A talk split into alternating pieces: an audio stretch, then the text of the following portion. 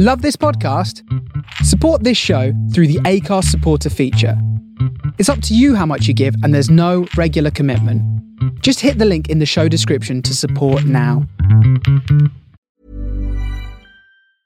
I'm Sandra, and I'm just the professional your small business was looking for. But you didn't hire me because you didn't use LinkedIn jobs. LinkedIn has professionals you can't find anywhere else, including those who aren't actively looking for a new job but might be open to the perfect role, like me. In a given month, over 70% of LinkedIn users don't visit other leading job sites. So if you're not looking on LinkedIn, you'll miss out on great candidates like Sandra. Start hiring professionals like a professional. Post your free job on linkedin.com/people today. One size fits all seems like a good idea for clothes until you try them on. Same goes for healthcare. That's why United Healthcare offers flexible, budget friendly coverage for medical, vision, dental, and more. Learn more at uh1.com.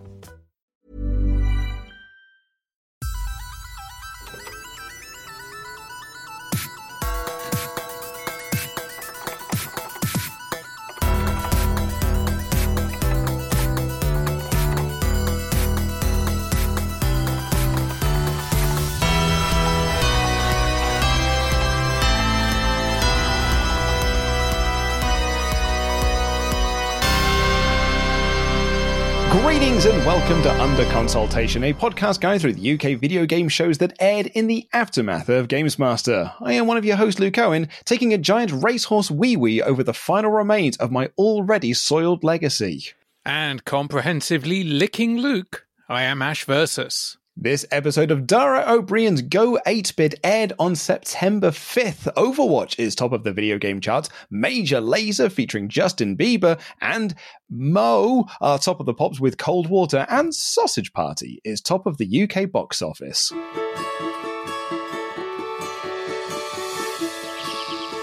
Welcome, shoppers. Ketchup, mustard, oh, sausages and buns.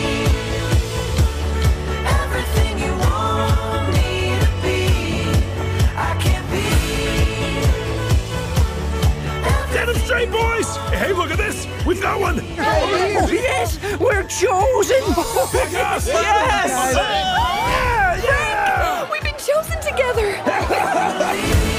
Hey, Brenda, you and me, I'm so happy the gods put our packages together. it's because we belong together. It's like we were made for each other. Get ready, boys! Ah, feels amazing. Oh yes, I'm the first to enter eternity. Oh, potato! Way to go, The pipes, the pipes are coming. Oh Jesus, me eyes! Oh, God, me skin! Just peeling me skin!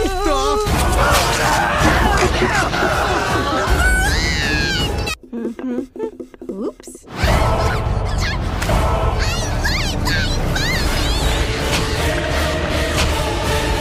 You're eating children! Really? Sausage Party. Oh yeah, the R-rated comedy. They're back. The R-rated animated comedy. Uh, I remember though being pretty hyped for this because I liked the the the Rogen wheelhouse of things. I liked the idea of Rogen and Co doing an R-rated animated comedy. Uh, I thought this would be quite a fun little time, and I and I saw it at the pictures, and it was fine. I guess it's it's quite basic. It is quite um, you know, it, it's got one joke. What if food had sex? And that's broadly about it. I, I think some of the setup of it's quite funny. This idea that food thinks that leaving the supermarket is your ascent to heaven, but in fact, what is happening is you are being taken straight to your own demise. And then this food trying to make its way back to the supermarket to in order to do some more sex and you know, drugs and whatnot. It's but it's I, I think the designs are fun. The voice acting's fun. It's got a great voice cast. It's just it's it's. I have not seen it since I saw it at the pictures. So we're coming on for nearly ten years since I last saw this movie. I never watched it. Don't get me wrong. Love Seth Rogen. Like Kristen Wiig, Bill Hader, Michael Cera, James Franco, Danny McBride, all of those casts. Salma Hayek's in there as a Mexican lesbian taco. She sure is because that's that's the joke. You see, she's a it's it's taco. Gotcha. It, it, she she is she is Mexican and also vaginas. Oh, I just thought you meant lesbians like tacos. Like Taco Tuesday. They were all about Taco Tuesday. It's a three way joke, and uh, there are lots of three way jokes in the movie as well. Well, of course, there's also a Twinkie who's called Twink. And Luke, guess what his gimmick is? What's that? He's gay. Yeah, he sure is. He's a twink. Yep, he he sure is. It's, it's all like, hey, I will say this for Sausage Party: it's better than Food Fight. That's a bit like saying being kicked in the balls is better than being stabbed in the taint. Yeah, and you know what? At least a win's a win. And if and if I can hand a win to this movie, I've got it, I've got it one win. I never saw the movie. I've not much to say about it. There was this weird anthropomorphizing series at the time because obviously we had this. And what was it? The emoji movie as well. Yeah, well, I guess it's kind of you know Pixar laid the groundworks for this in the uh, the mid '90s of what if toys had emotions, and then it was what if cars had emotions, was what if this robot had emotions, and then eventually got to what if emotions had emotions, and now we you know, a lot of people then start to parody that. And Sausage Party is kind of a bit of a parody of that. What if food had sex? And the emoji movie was what if we make a terrible movie and have Patrick Stewart voice poo? If you're going to make a terrible emoji movie, you've got to voice poo with Patrick Stewart. It's the only logical conclusion. Well, it's either that or Patrick Moore. You know, if you're doing an E4 post about it, you've got you know, you you've got two choices to make. Nowadays, you just get an AI Patrick Moore. You just feed him all the audio from 40 years or whatever it was of The Sky at Night, and he can do all the lines for you. This episode's being recorded on the same day when there's all these kind of various things going around to do with the strikes in Hollywood of like, well, what if we get extras in and we just scan their faces? And then Yeah. we can use them in the future without asking them, most importantly, without paying Without them. paying them. Holding hands up, and this is something I imagine we'll go into on the next UTN a bit more. We are actually now using AI on this podcast, although in a very specific context. And that is basically, I'm using voice recognition on the videos we're using because it saves a hell of a lot of time when it comes to writing notes because I get a pre made transcript. It just writes out what everyone is saying. Yeah, it's like Dragon naturally speaking. The only AI part of it is it's cleverer than Dragon was, and it can even understand Dara O'Briain's accent, which is a real positive. It's also quite funny as well to go through and find the words that hasn't quite got. Go ape it. Go ape it, exactly. And then you just sort of like, oh, I'll just do a little quick amend on that there.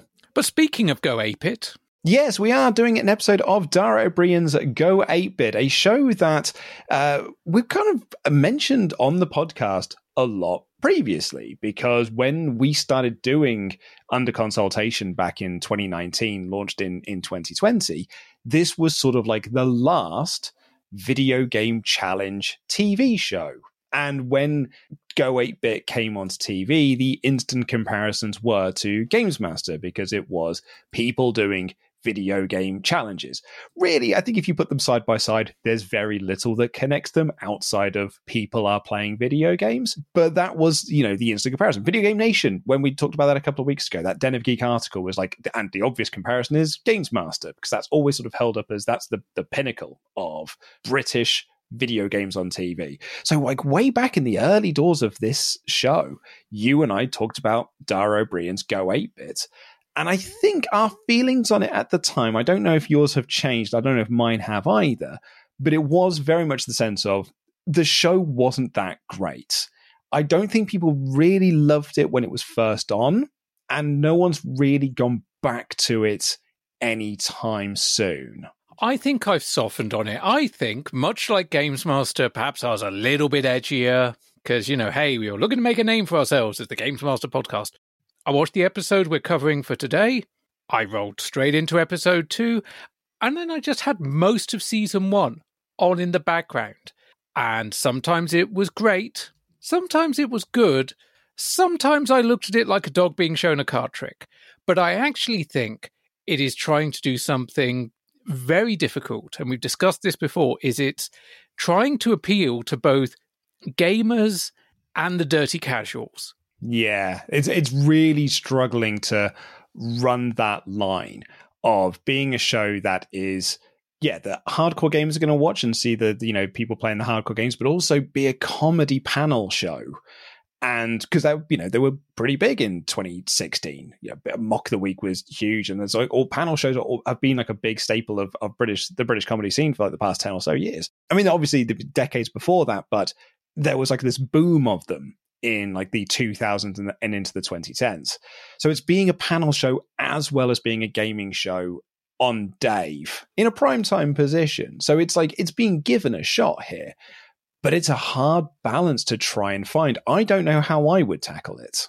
This episode follows on from an interview with one of the creators of Go 8 Bit. Go 8 Bit, the original stage show, the original concept that led to Dara Breen's Go 8 Bit. However, because of how time works, I can't be 100% certain of what was said because technically you're recording that next week. Yeah, we're recording our review of this episode before we've spoken with Steve. So there'll there'll be things that I might cover here that we might just take out of the episode because we've covered it with Steve, or there'll be stuff here that I might just end up uh, repeating. So apologies if there is a bit of repeated content for you, or if you didn't listen to last week's episode, here you go. Here's some here's some potted history for you to, to kind of go over you know the making of this show a little bit uh, i mentioned on the video game nation episode that i knew some of the people that made the show. My friend Adam Mason was the director of the show. The original version of Video Game Nation that's been lost to time and deleted by Jinx was run by a guy named Simon Longden, who is another friend of mine. Uh,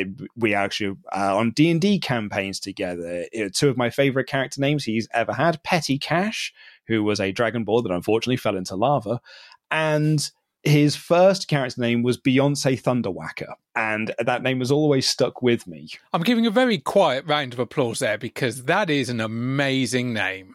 So Simon brought in Steve McNeil while he was doing the first version of Video Game Nation.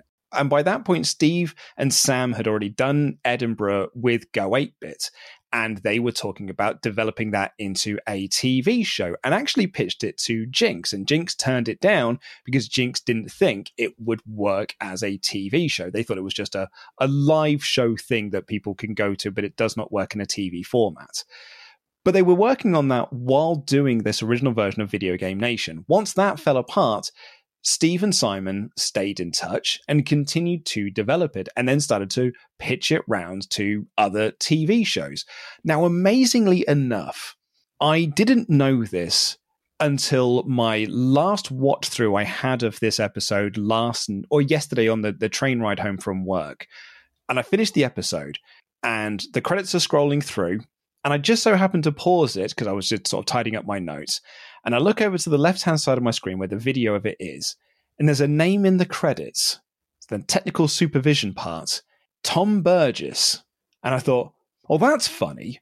I know someone called Tom Burgess because I make videos with Tom Burgess. He uh, is one of the mainstays on the board game channel that my uh, company make and he is also the uh, the the GM of the wrestling role play series that we do on one of our other channels that we have, uh, City British Wrestling. I was like, well, that's funny. It's got exactly the same name and it's the same spelling.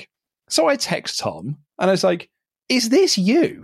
And he texts me back being like, yeah, actually, it is me. Wow. Not only that, but he has been working on this show since very, uh, its very early inception because he was part of the pitches as well as the technical supervision side of things, pitching it to like UK TV and stuff to be like, this is the show that we're looking to make. He was there to be on hand to make sure that everything worked.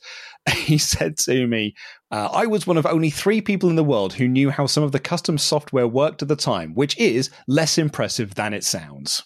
I actually tend to disagree. I think it is uh, more impressive than he makes it out to be. I mean, I know from having done UCP live and also from my uh, live production work, knowing how bits of custom software and knowing how various programs are chained together to make this stuff appear on a screen or on a stage.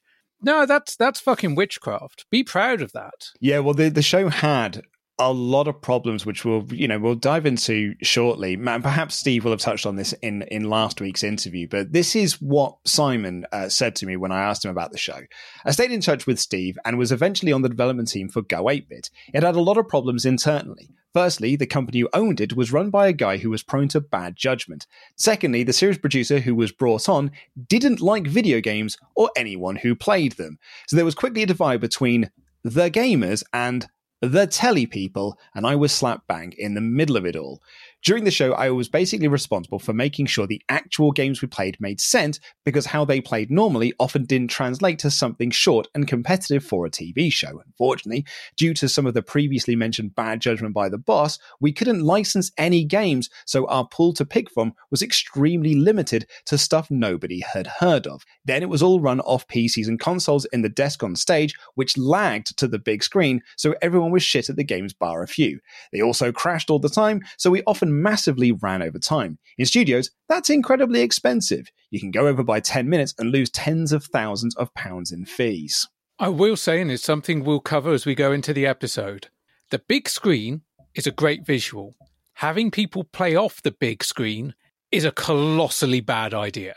Yeah. As soon as I realized that that's what they were doing, I was just sat there going, oh, oh no because you think back to Games Master, and what they would have is people sat in front of smaller TVs that are then projected up onto bigger screens so the audience can see them. You know, the, the first four series or so when they actually had an audience there. So the, the audience could watch and, and react to it. When we went to the Games Master reboot, it was the same way. There are people sat looking at smaller screens, and those smaller screens are just displayed on bigger screens for us to watch.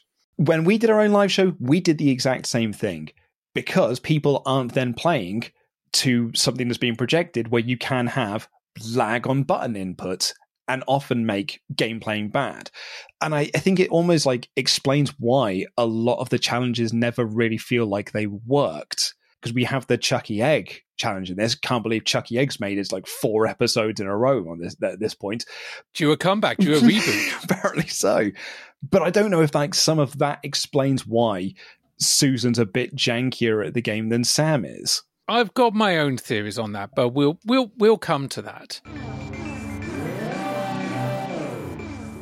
Because because of lag and us becoming more part of the furniture, series two of Go 8 Bit was where the gamers on social media started to lay, lay into the show a little bit.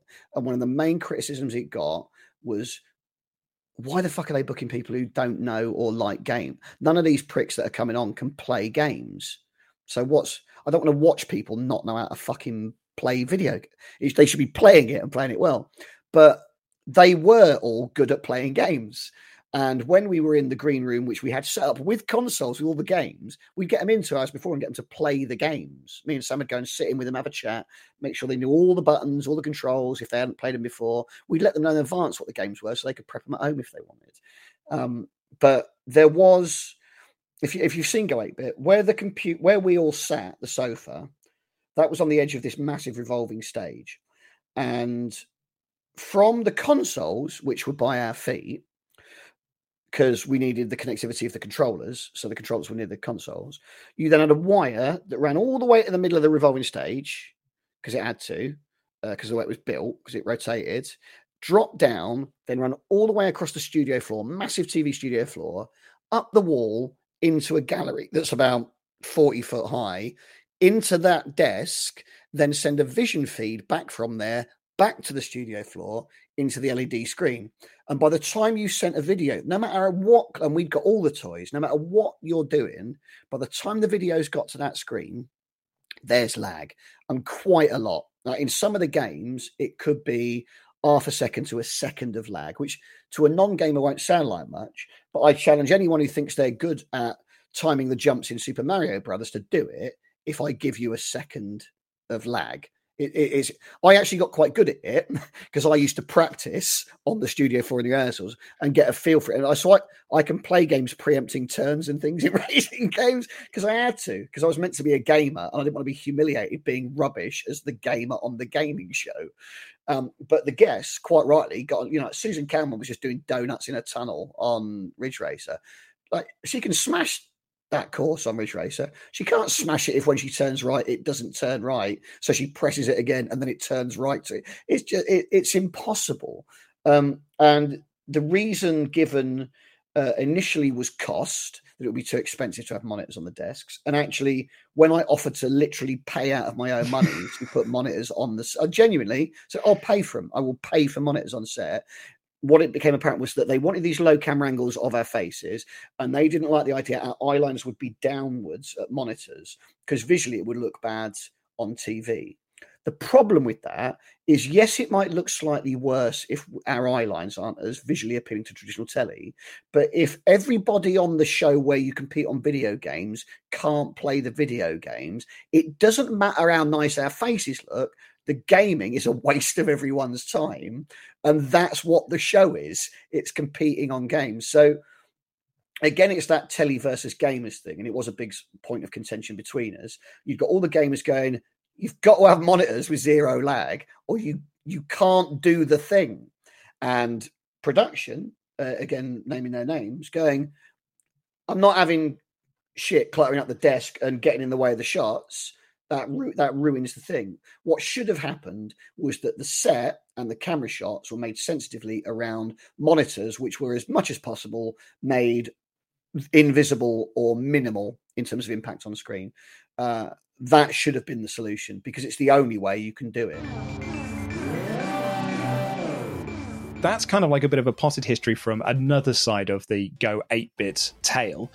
I think it's probably time that you and I dived into the episode. Yeah, because I, we've certainly got other things to discuss along the way.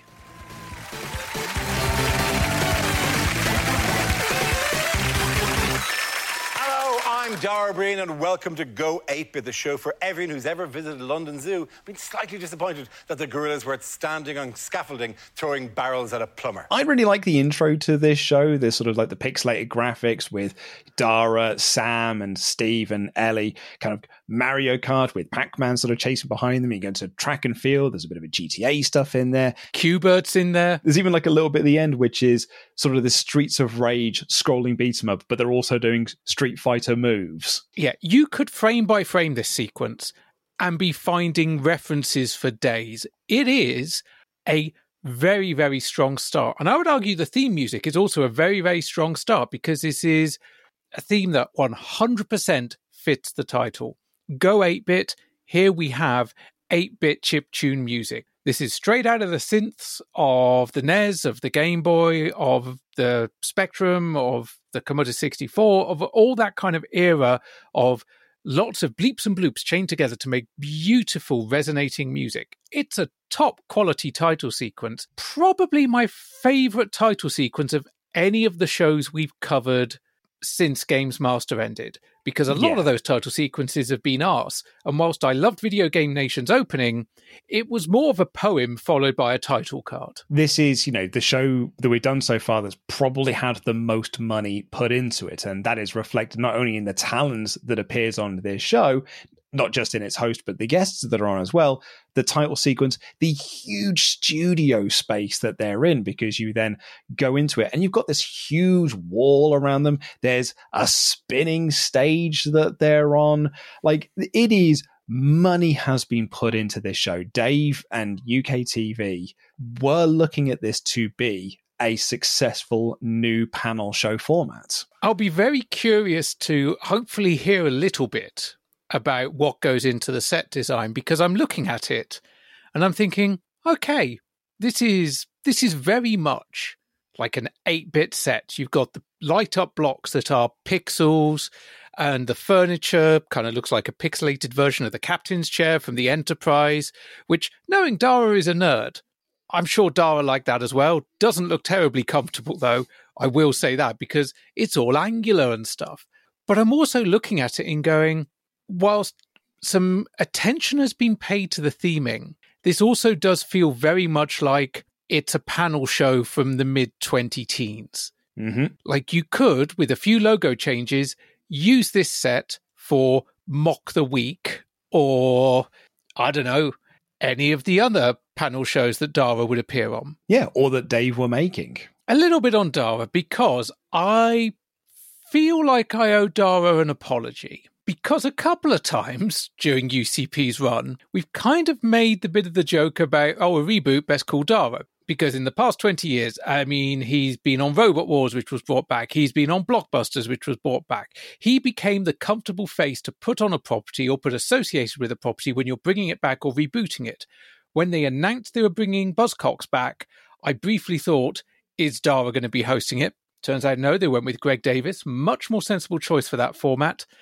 And even with Games Master, when we had that initial production call, like when we spoke with the showrunner before he was going into production and he was talking with us about ideas for hosts, he was asking our opinion.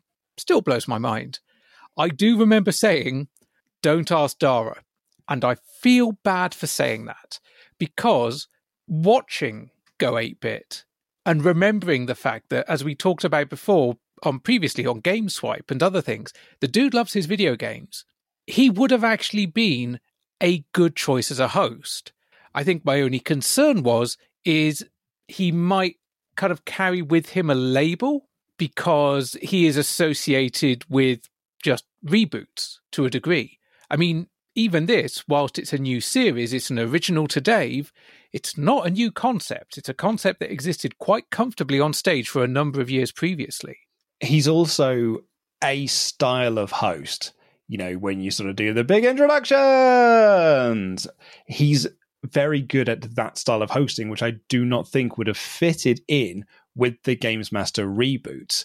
That's why I think, like you know, Rab was almost the perfect choice for for the the style and vibe that they were going for. Dara is incredible at shiny studio floor entertainment panel shows it's why he presented Mock the Week for so long. It's why he gets brought in for Blockbuster. It's why he gets brought in for, you know, these various different reboots outside of the fact that there is one talent agency that has got all of these names signed to it. And that one talent agency basically dictates who goes on to what shows and who doesn't go on to shows.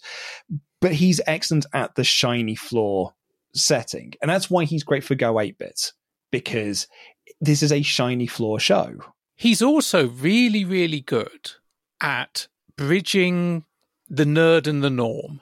And I'll hold up some of his routines on Live at the Apollo as an example of that. Because as I mentioned before, he did a routine on Metal Gear Solid on primetime BBC One. There's a game called Metal Gear Solid where you play a character called Snake. Yes. And when Snake dies, the camera pulls cinematically up from above him, and the voice of the man Snake has been speaking to on his comms unit goes, Snake, Snake, Snake! Every time he dies. When I play as Snake, he dies a lot. But the man's sadness seems undiminished by the regularity with which he has to mourn Snake. You think once or twice he'd go, ah, Snake. You'd think there'd be some sort of debriefing session in this international espionage organization where they go, Jesus, Mick, you're very disappointed about the death of Snake, weren't you? well, he's one of the best agents we've He was not, Mick. We've looked back over the mission logs. His behavior in the field was erratic at best. And the audience were with him.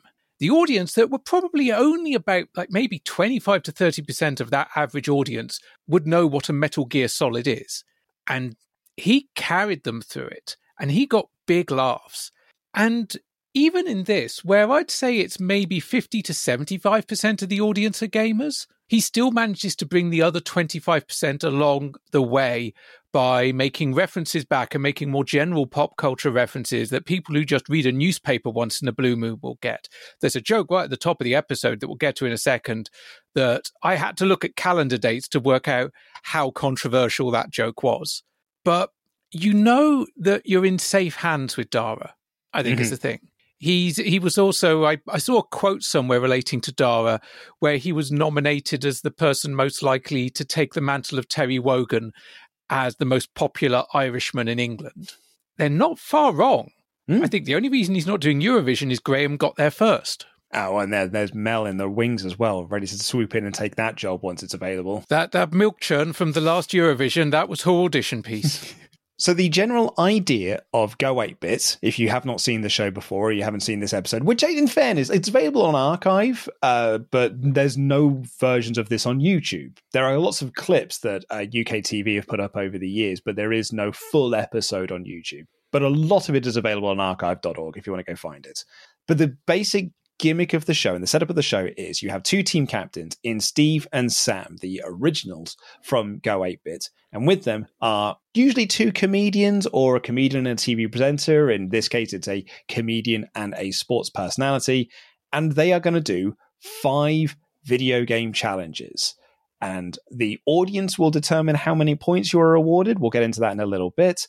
And at the end of the episode, one of those teams wins, and off we go it is a very very simple format.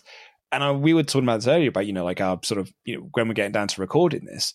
And i said like when we did like our original run of games master the actual challenge part of it was usually the shortest portion of any episode record we did. We would spend more time in the news features or the re- uh, or the reviews or the features.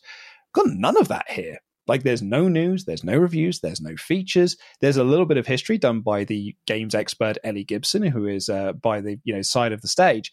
But this is just five challenges and panel show banter.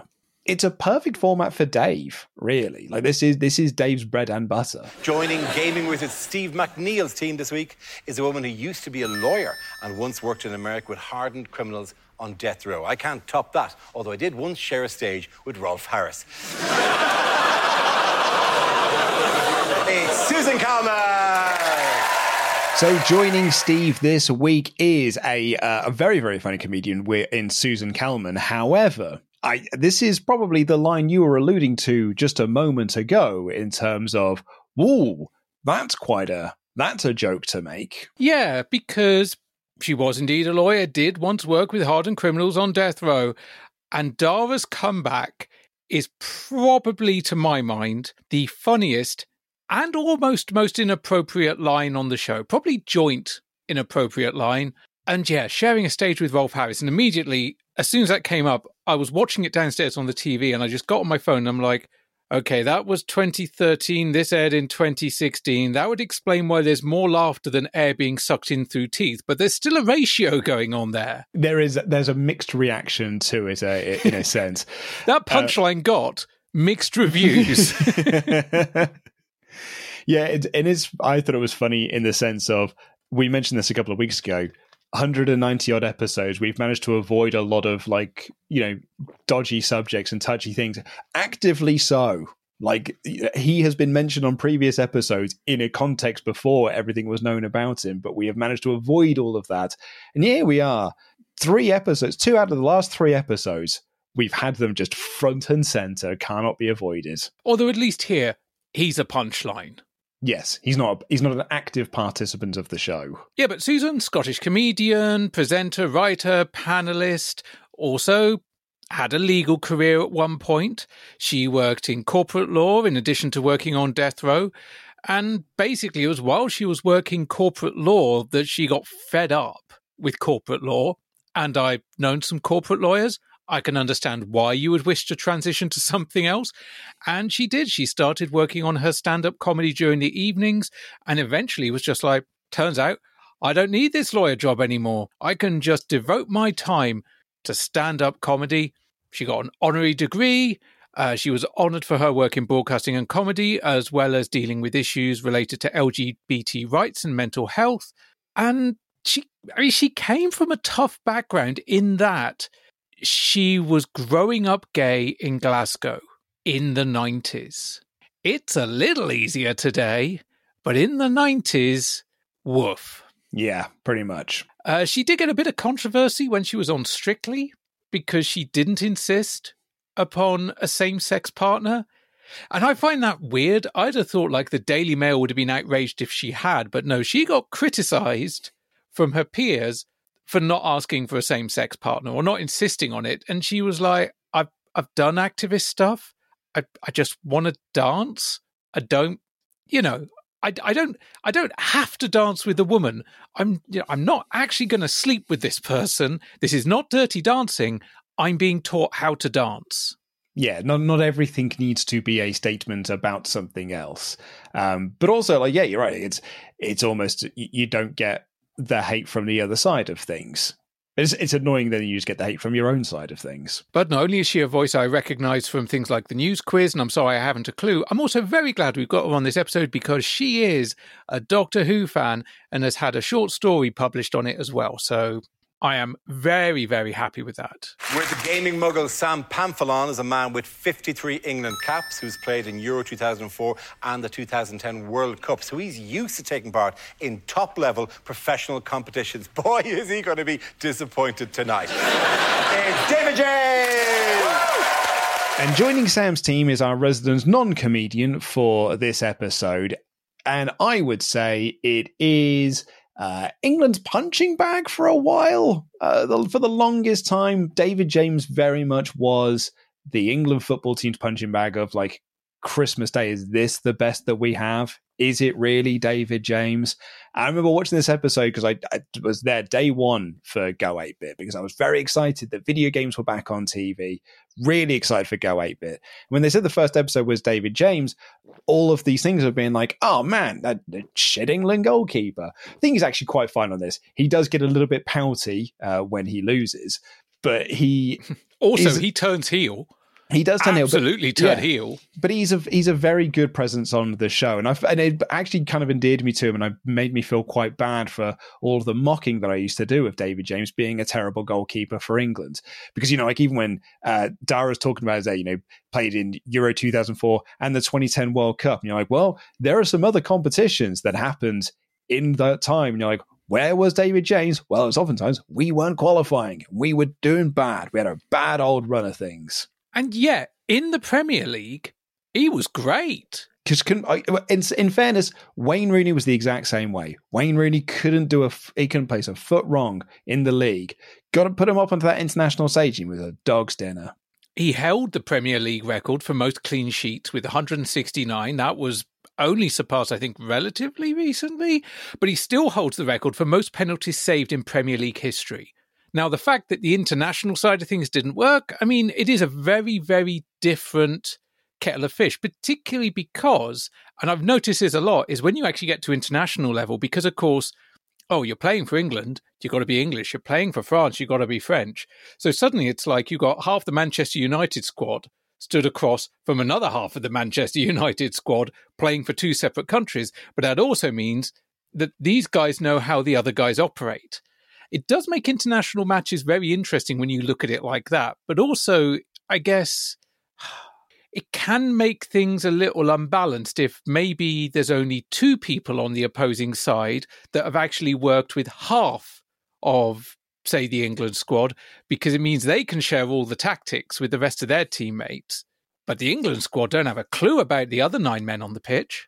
Yeah, I get. Yeah, I, I get your, your point. It's, you know, there was a period of time in, in Premier League football where you were capped on the amount of uh, international players that you could have on your team. Obviously, that was that was dropped as you got into the the two thousands. Then it was just the floodgates were open because it's the most competitive football league in the country. Every player, all the best players in the world, do want to play into that league. But I, I think the England team has suffered as a result of that in some cases most notably, I think in our goalkeeping uh, capacity, because it's not like Jordan Pickford is much better choice than David James ever was. Also, David James played for Liverpool, so I'm, I'm bound not to like him. I'm bound to have a, a, certain grudge against him. You're right. I forgot. We're meant to be enemies on this, exactly. aren't we? We're supposed to be enemies on this one. He played for oh. the Dirty Reds. Oh, um, boo! But exactly, you know, boo you. down up the blues, uh, right up the blues. Ex- but you know, it's he was also just like fucking terrible for England, and it wasn't always his fault. It's just he was the punching bag of punchlines for a long, long time.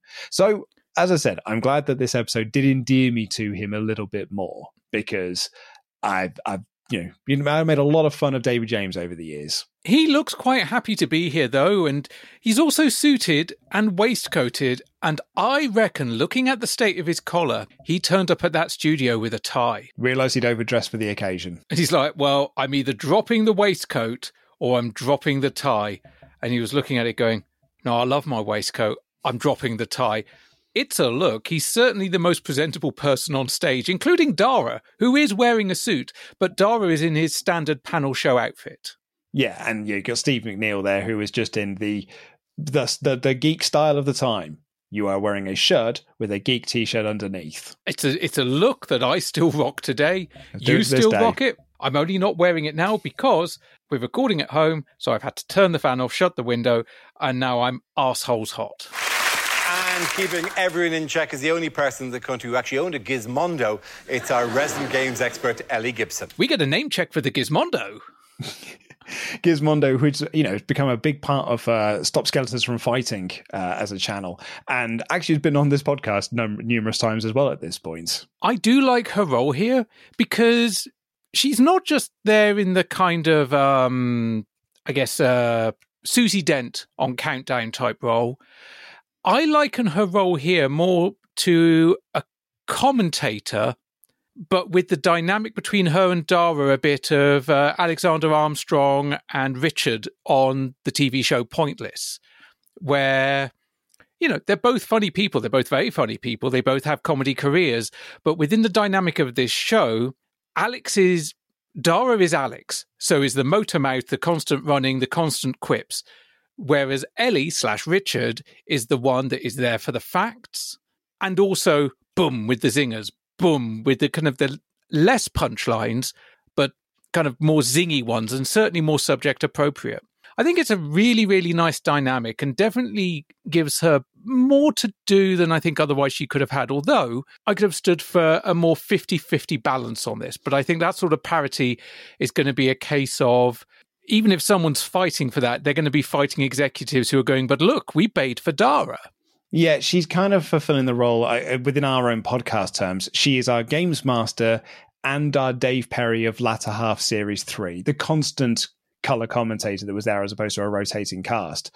So she's kind of fulfilling a lot of roles. She is there to tell us about the challenges. She's there to set up the rules for those challenges and then provide the facts about them and then provide the color commentary with Dara. I do have some comments to make about the commentary, but we'll get to that when we get into our first challenge. Yeah, she is the game's mummy milk. Susan, let me go to you first. How big a gamer are you?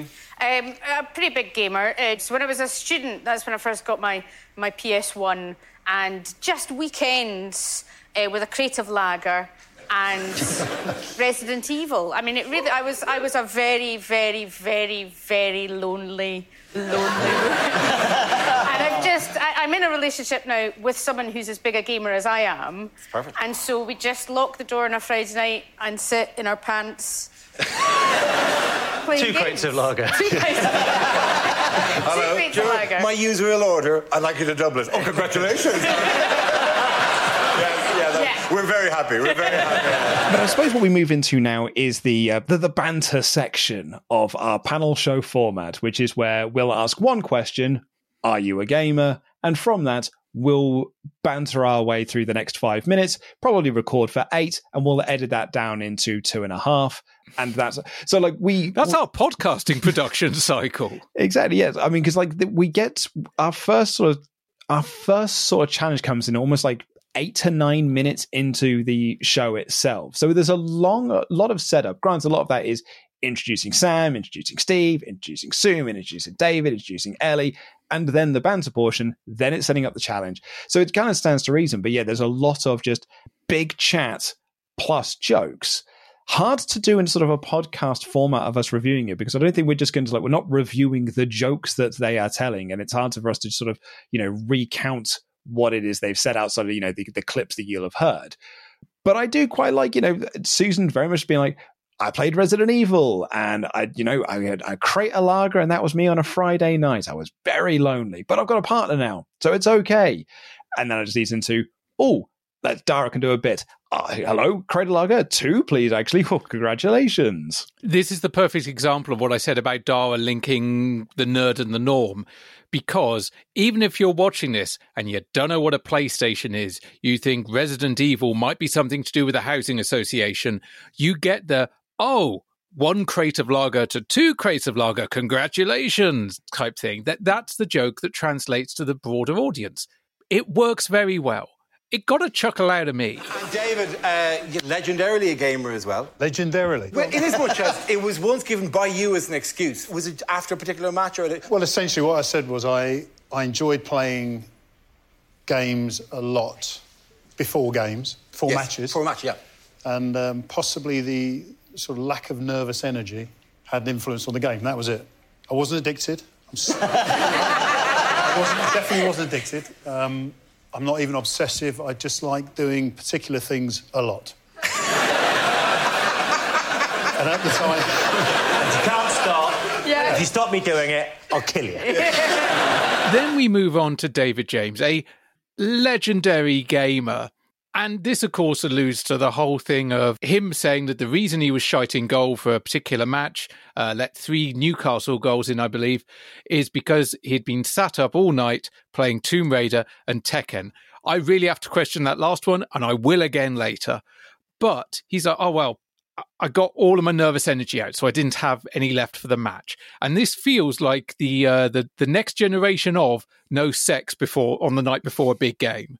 It's just like you lose Yeah. all your extra testosterone and and build up and um, vigor, if you will. it's kind of an amazing moment as well because that was like a big name sports personality name dropping things like Tomb Raider and Tekken in a football interview and it's it was almost one of those sort of like watershed moments of just like bloody hell this really is breaking into the mainstream now this is not just for nerds watching games master this is for actual sports people like David James And it's funny because at the time he did kind of use the word addiction, like saying, "Oh, I'm addicted to video games," but here he does his best not to use it for comic effect, and it is probably his best joke. Yeah, it's which really, is just really like good. I'm not. I'm not addicted.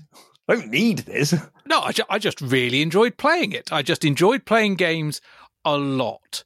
Uh, not even obsessive. I just like doing particular things a lot. And they then do one of my favorite things you can do in a, in a very visual medium, which is putting someone very tall next to someone who is very short. Because Susan Calman is not a tall person, and David James is not massively tall. He's six four, which is it's tall, but it's not like it's not Greg Davies tall. It's below the average height for a Premier League goalkeeper, which is six foot five inches. So he's bringing the average down. But next to Susan Calman, who is probably four foot eleven, five foot nothing, eh, she comes up to like the small of his back. It's a great visual. And she takes being compared to Danny DeVito in her stride.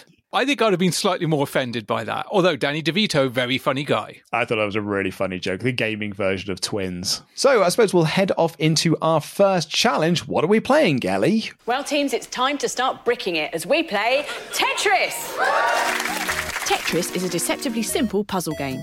The idea is to arrange different shapes into neat rows. Create a full line and it will disappear. Clear four lines at once and you've achieved a Tetris. If the pile of shapes reaches the top of the screen, it's game over.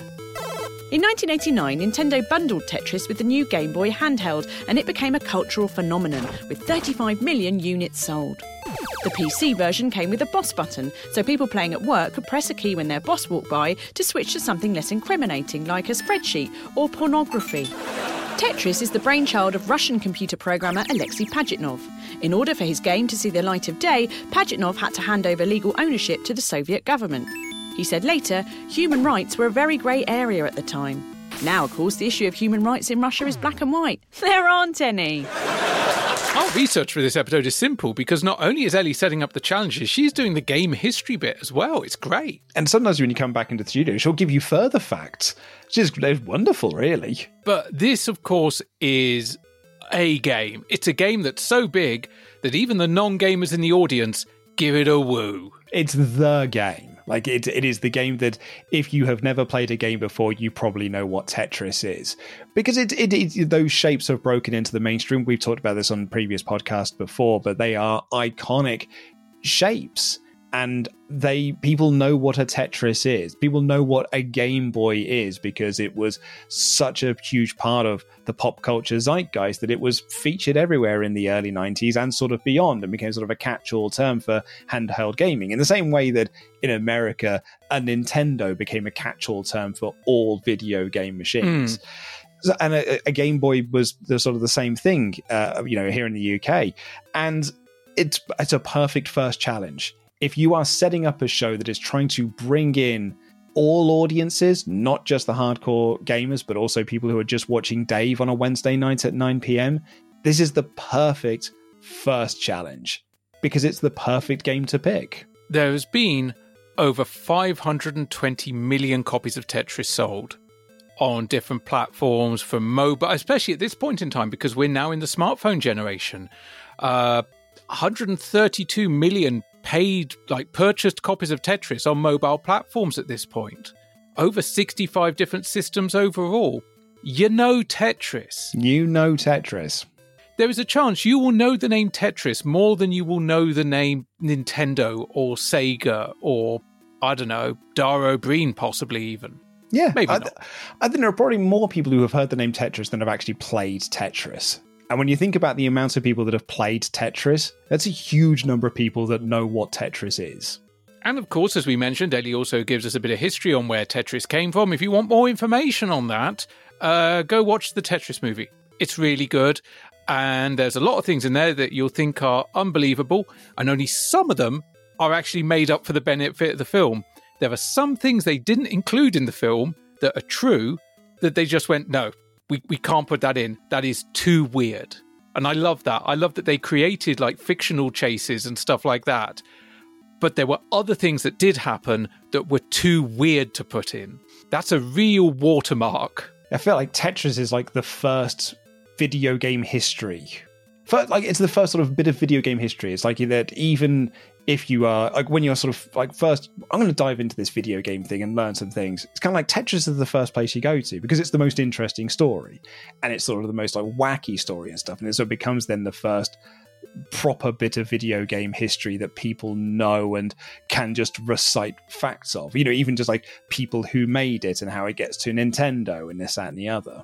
And this segment does end with a joke that I really wish wasn't an evergreen joke. But here we are, 2023. A comment on Russia's human rights. It still lands. It still lands there. I mean, I actually really liked Ellie's fact that we had coming out of this that the original Tetris file size was, you know, 10 times smaller than your average Word document. It's one of those things people are like, oh, the the, the computers that powered the uh, the rocket that got us to the moon is, you know, actually way less power than what your phone is in your pockets. Would you like some comparable file sizes for other legendary games? Go for it. Cool. So the original Super Mario Brothers for the Nintendo, 32 kilobytes. So actually bigger than Tetris, but that would make sense. More sprite variety. Space Invaders, and I think this was for the original arcade, 8 kilobytes. E.T. for the Atari was 5. One for every screen you visit. One for every time you fall down a hole before taking the cartridge out and throwing it out the window. Yeah, as, like I said, I think this was like the perfect uh, challenge to start off with, not only for the audience at home and perhaps the audience that's in the building, but for our players as well, because you set up, you know, everyone's played this game before. So Susan can talk about it. You can go to David. David can say something about it. It was the and, first time that he liked doing something a lot. Yeah, and then it's you know it's, it's the it's the game, and then you can get into what is the challenge itself, and you find out a little bit more of what to expect from Go 8 Bit because it's not just any Tetris challenge. We're actually going into something a bit more than just playing Tetris. Ellie, what are our rules? We're playing a Wii version of Tetris. Captain Steve and Sam are pressing the buttons while their teammates issue commands like up, down, what are you doing, you idiot, and so on. and just to make things a little bit more interesting, Steve and Sam will be blindfolded, so clear communication is the key. This challenge would also feel really at home on like Saturday morning television or Funhouse or um, the Nickelodeon one that featured video games that we haven't actually covered, but never say never on that one because I found a few episodes recently. Uh, I, I love this. I love this whole blindfolded giving directions because it's all about communication. It's all about teamwork. If you are effective communicators, you will excel at this challenge. Sorry, Susan. Um, but before we get into that, there's one other bit uh, to, to cover on this, which is kind of again basically paints the picture of how big Tetris is as a thing and how big Tetris is as a pop culture icon is that Ellie gives David James a present. And that present is a Tetris t shirt that you can play.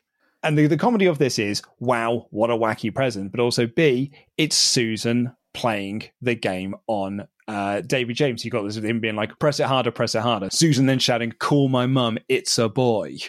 And it's, it's some really, really funny stuff. And it's that appealing to the mass market audience. I think it's a really smart bit of comedy to put in there. I was absolutely gutted that, to the best of my knowledge, this was not a mass produced item. Uh, it was developed by a guy called Mark Kurger for the 30th anniversary of Tetris. It was open sourced, and so you can go and make your own. It's powered by a couple of AA batteries and an Arduino and a special 128 LED light up matrix. So you can make your own. The key difference, I think, between the one that I saw the guy make and the one on screen is it's called on the one on screen a T shirt, whereas his just said Tetris. Mm. But I think they also were like, well, we're we're skirting around copyright infringement here. Let's be a little bit careful. Yeah, smarter to just call it a T shirt. Also, that's quite a clever name. So the other gimmick of this show is that the points which really, when you get into the final round, don't matter. But the points you have are determined by the audience. So the audience have uh, smartphone devices that determine which team they think is going to win. And then whichever the, the winning team of that vote is, that's how many points are on offer. So in our first example here, David and Sam's team get 62% of the votes. So there's 62 points up for grab. Now, the reason why I say it kind of doesn't really matter when you get into the final round is because, well, the final round's worth double points anyway. So even if you win through all of the four rounds, you might just be able to pull it back in the final round with double points. That's why the double points thing is there. But it's it's almost like it, it sort of works and it sort of doesn't. I think I, and I think the mechanic is very cool. I think it's a very, very interesting idea. I think the way I would have done it personally, just a tweak to the format, is okay. So 62% voted for David and Sam. So if they win, they get 62 points. If Susan and Steve win, they get 38. So you actually then get a swing because, say, Susan and Steve won, they'd get 38%. The audience would have been wrong not to back them, but then maybe that swings it the other way then. And so you get a bit more back and forth dynamic rather than just going, well, the biggest percentage is the one to go for, because that could just end up getting really boring to the point where even double points don't mean anything because if you thought one team was going to win with 80% of the vote for three games and they won all three games doesn't matter if you swing the other way for the last one double points ain't going to do diddly dick no pretty much I, they tighten this up in the second series as well because that reveal of how many points is given. So, you know, in the first series, it is let's go to the audience, and you have shots of the audience that they're working things out, and then the reveal. As you get into series two, and I think this is a really smart move, they do the audience picking the point as the stage is spinning. So they ah. spin the stage and then be like, and the audience is revealed. This is how many points are up for grab. It's so it's so much shorter and it makes the episodes much tighter. Yeah, as well because that that whole spinning stage must have seemed like a great idea on paper, and everyone on the stage does their best to sell it. But by the time I got to the end of episode one, I was for the most part over it. Yeah, you see it five times.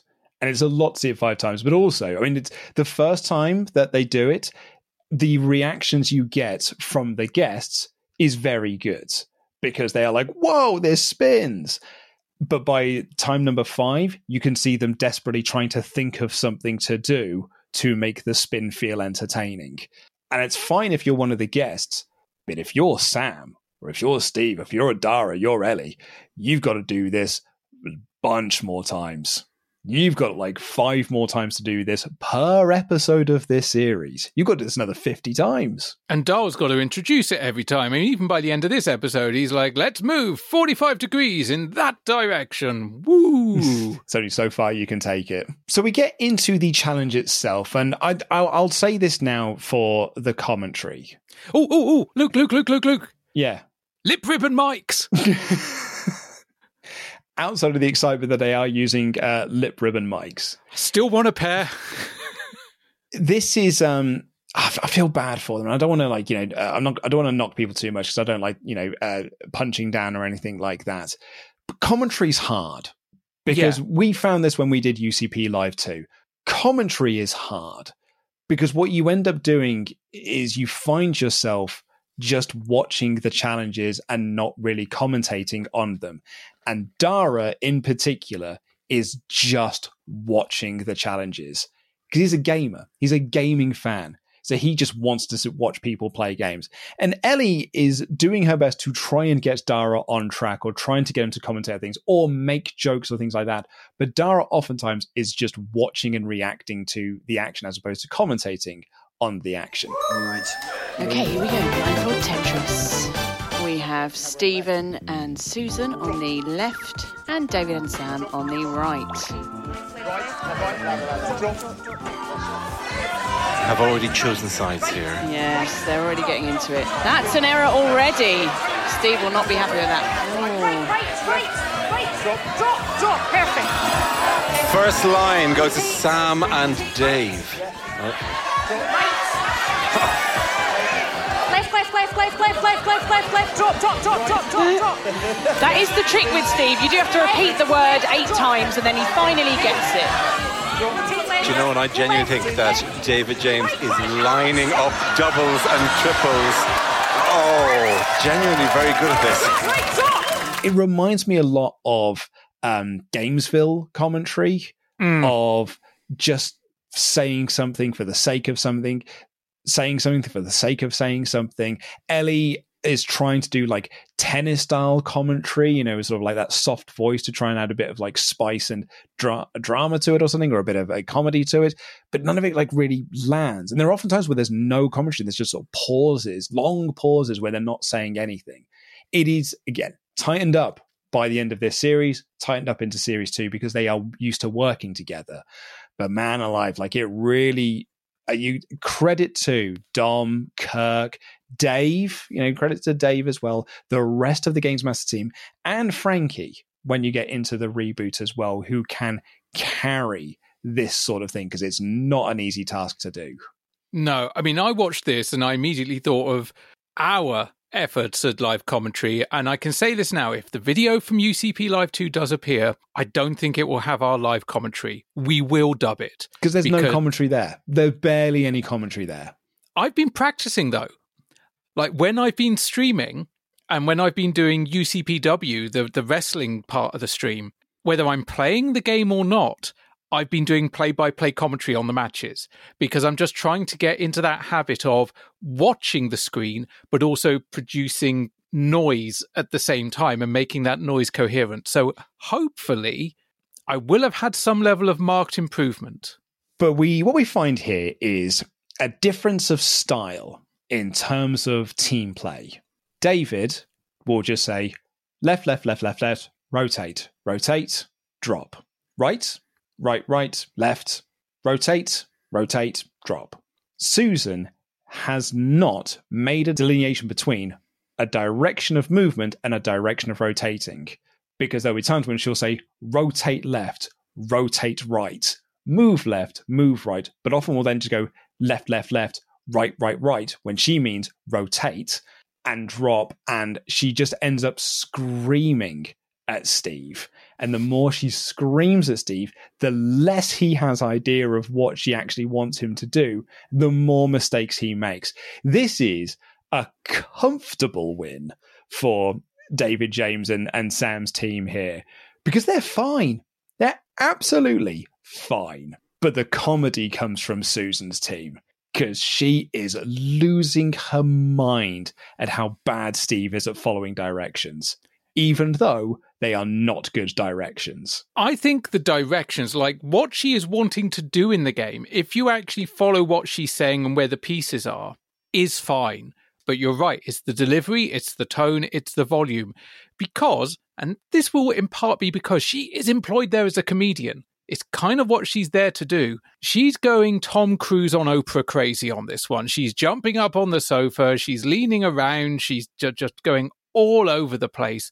Whereas David is just sat there like he's delivering the shipping forecast. And left, left, rotate right, and down. Left again, rotate left, and down.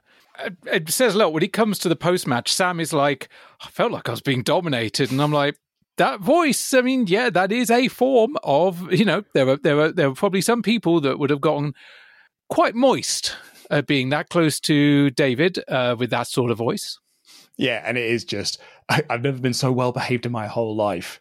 Very different to uh, Steve and Susan, who are just shouting at each other about the differences in giving directions. What, what went wrong? She doesn't know the difference between left and right. No. Somebody can't hear the difference between them. and he was having difficulty following simple instructions. Yeah, I mean, Susan also does at one point start making hand gestures, which really doesn't help because he is blindfolded. blindfold. And yeah, we get to the end. Steve says that Susan doesn't know the difference between left and right, and Susan's like, "No, I do. You just can't hear the difference between left and right." I it made me laugh. It's it's bickering, it's banter, it's funny. If both teams were just like Sam and David, that challenge would have been boring. Yeah, you need this. It's a comedy show. Like, that, and I think that's where the criticisms against this show really came was people were looking for this to be Games Master again, but this show's not trying to be Games Master. This is trying to be a comedy panel show. And at the end of the day, it needs to be a comedy panel show. That is, you're on Dave. You are not on the computer game channel. You're on Dave. You need to be a comedy show. So therefore, you need to have this people playing games badly and shouting about the fact they're playing games badly. That's the entertainment side of it. I do find it ironic that people complained that this wasn't Games Master. And then when people did make a new version of Games Master, there were a number of people complaining of like, well, if you're not going to have the original hosts on board, why are you even calling it Games Master? Why don't you just call it something original? It's not even like the original Games Master. You should call it something different. And my brain goes, well, they did make something different and they didn't call it Games Master. And you just complained that it wasn't Games Master. So make your fucking mind up. I don't think you know what you want. Well, no, they do know what they want. They want the exact thing they had 30 years ago. In part two, we'll be playing Susan and David's favourite ever video games. Find out what they are when we return for more Go 8 Bit. Tina, I'd been thinking. Oh, yeah? I couldn't do a thing without a cuppa. Ah, you're not the only one, lad. Because Britain's built on tea, you see, and that we can't ignore. Churchill liked a brew or two or three, we're fairly sure. A cuppa started rock and roll, it's obvious to see. And we'd like to think that 66 was one of cups of tea. Well, probably. From Nightingale to Pearly Queens, we think they'll all agree that none of this would happen if they didn't possibly, probably, maybe start Gaffer! Exactly. It starts with T. Ryan Reynolds here from Mint Mobile. With the price of just about everything going up during inflation, we thought we'd bring our prices down. So to help us, we brought in a reverse auctioneer, which is apparently a thing. Mint Mobile unlimited premium wireless. Have to get 30, 30, bit to get 30, bit to get 20, 20, 20, bit to get 20, 20, bit to get 15, 15, 15, 15 just 15 bucks a month. So, Give it a try at mintmobile.com slash switch. $45 upfront for three months plus taxes and fees. Promo rate for new customers for limited time. Unlimited more than 40 gigabytes per month. Slows. Full terms at mintmobile.com. Hiring for your small business? If you're not looking for professionals on LinkedIn, you're looking in the wrong place. That's like looking for your car keys in a fish tank. LinkedIn helps you hire professionals you can't find anywhere else, even those who aren't actively searching for a new job but might be open to the perfect role. In a given month, over 70% of LinkedIn users don't even visit other leading job sites. So start looking in the right place. With LinkedIn, you can hire professionals like a professional. Post your free job on linkedin.com slash people today. Hi, I'm Daniel, founder of Pretty Litter. Did you know cats tend to hide symptoms of sickness and pain? I learned this the hard way after losing my cat, Gingy. So I created Pretty Litter, a health monitoring litter that helps detect early signs of illness by changing colors, saving you money and potentially your cat's life. Pretty Litter is veterinarian developed, and it's the easiest way to keep tabs on your fur baby's health right at home. Go to prettylitter.com and use code ACAST for 20% off your first order and a free cat toy. Terms and conditions apply. See site for details. Storage Hunters UK is back. Rip it off, man. Yeah. Oh With new surprises. and new whatever this is. What the hell's that? The brand new series of Storage Hunters UK starts tomorrow at 8, new and exclusive to Dave. Or watch it now on UK TV Play. Welcome back to Go 8-Bit, the episode we're calling Go 8-Bit colon Ultra Competitive Edition. Already tonight we've seen Sam and David comprehensively lick Susan and Steve in our first game, Tetris. Now we ask our two guests to delve what? I meant in a sporting sense. that was comprehensive. Yeah. Thank you. You've never sexually comprehensively licked somebody. It is getting a bit That was games. I know. There's, there's hardly a bit of me you didn't cover there. It wasn't nice, but it was comprehensive, I'll give you that. and we're back with Colon Ultra Competitive Edition, which was my alternative intro line. I am Ash Verjee Colon Ultra Competitive Edition. And um, this is where we also get the line about comprehensively licking each other. It's very good Dara material, this. Oh, there's hardly a bit of me that you didn't get there. It wasn't nice, but it was comprehensive. I'd love that as a write up of someone on Tinder. Like, how did your date go? They were very comprehensive. So let's get into our next challenge, and it's Susan's game to pick first. What are we playing? Um, I've chosen Chuckie Egg. And uh, it's been about 30 years since I played this. Uh, so I have fond memories, but it may be awful. We went almost 180, 190 episodes with barely a mention of Chuckie Egg. The only real eggs we'd had mentioned for the most part was occasional Dizzy. And yet here we are, what, third, fourth time round for Chuckie Egg at this point? Can't escape this bloody game, although at least here we're actually seeing it. Oftentimes, when they're talking about Chuckie Egg, it's just talking about it in passing, or we just see the title screen. We're going to get like a full on challenge of Chuckie Egg this time round. And this is a good one because this, like Tetris, gets a full cheer from the audience because even people that haven't picked up a video game since the 1980s are like, I remember Chuckie Egg. But to find out a little bit more about Chuckie Egg, let's head on over to Ellie. Video games were pretty weird in the 80s. Take the Shaky game, where you had to rescue Shakin' Stevens from vampires for some reason. Or the Oregon Trail, which had jolly themes like typhoid and cholera. And of course, Chuckie Egg, the game that captured all the fun of mass scale battery chicken farming. Creator Nigel Alderton began programming when he was just 13 and finished Chuckie Egg in his school holidays at the age of 16. It was released in 1983 and went on to sell more than a million copies. Alderton was inspired by arcade classics Space Panic and Donkey Kong, which explains why there are so many ladders in the game, but not why it sounds like a flatulent fax machine.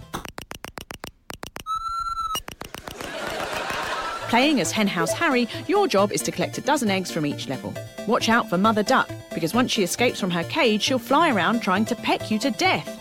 Presumably before being recaptured and left to eat her young while standing in a pile of her own feces. Isn't farming fun? Now, I do, do just want to say the Shaky game was not a commercial release, or at least not in the sense that you were thinking. It was, as far as I can tell, on the B side of a single.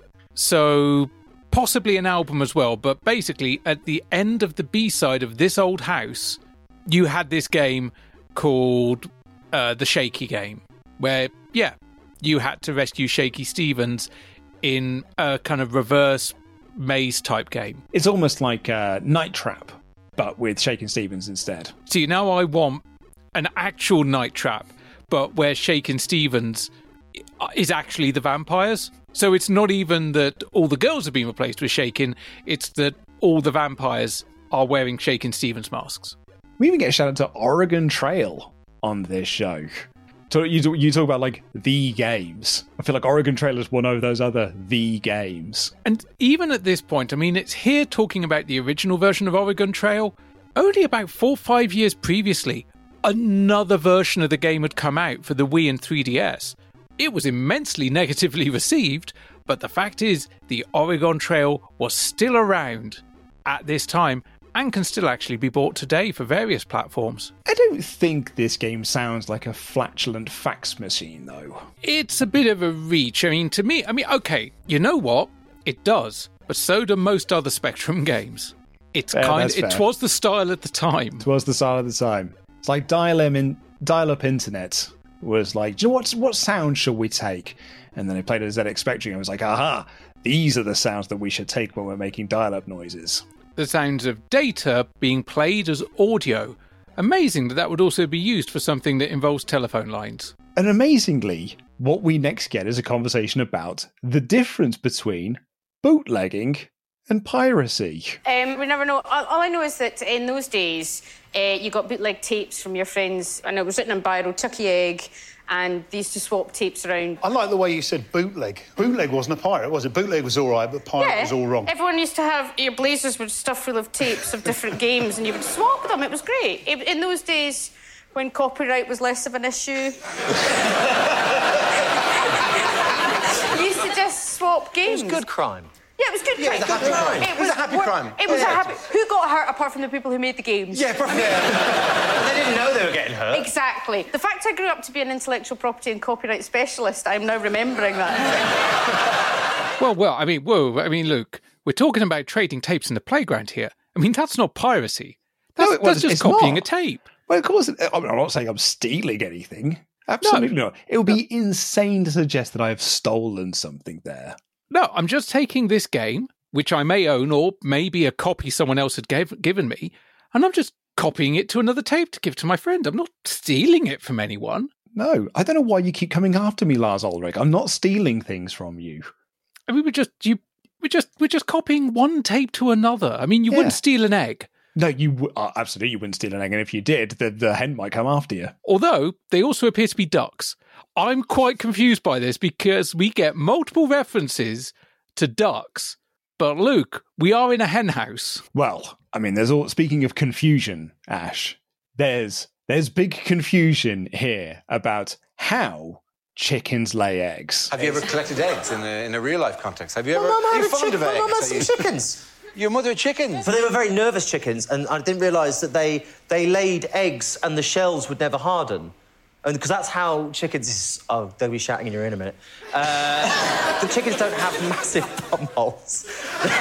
the egg, it comes out and it's soft, and when it hits the air, it hardens. Does it come out of their bum hole? It, do- it doesn't. It doesn't. They have bum I've given I've given birth twice, and I don't think that's how it works. I, no, no, no, look out. They've got, they've got, like, they've got bumgina things. They've got, they've got, they've got bumgina things. But they have, honestly. So I looked it up. I have chickens! No, they- it's funny because in my ear they're saying, "No, tell us more." It's great. It's like the Springwatch.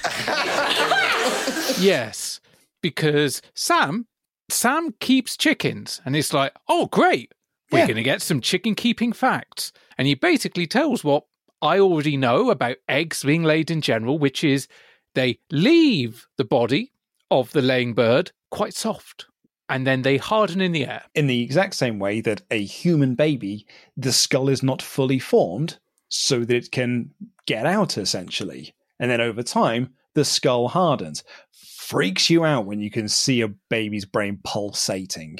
And it lasts way longer than you think. Yeah, I mean, I've not experienced it directly, other than when it happened to me as a baby, but I do know exactly what you're talking about. But where Sam falls apart a little bit is when he justifies this behavior by going, because, you know, chickens don't have massive bums. You know, their bum holes are quite small. And both Dara and Ellie get whiplash of going, what now?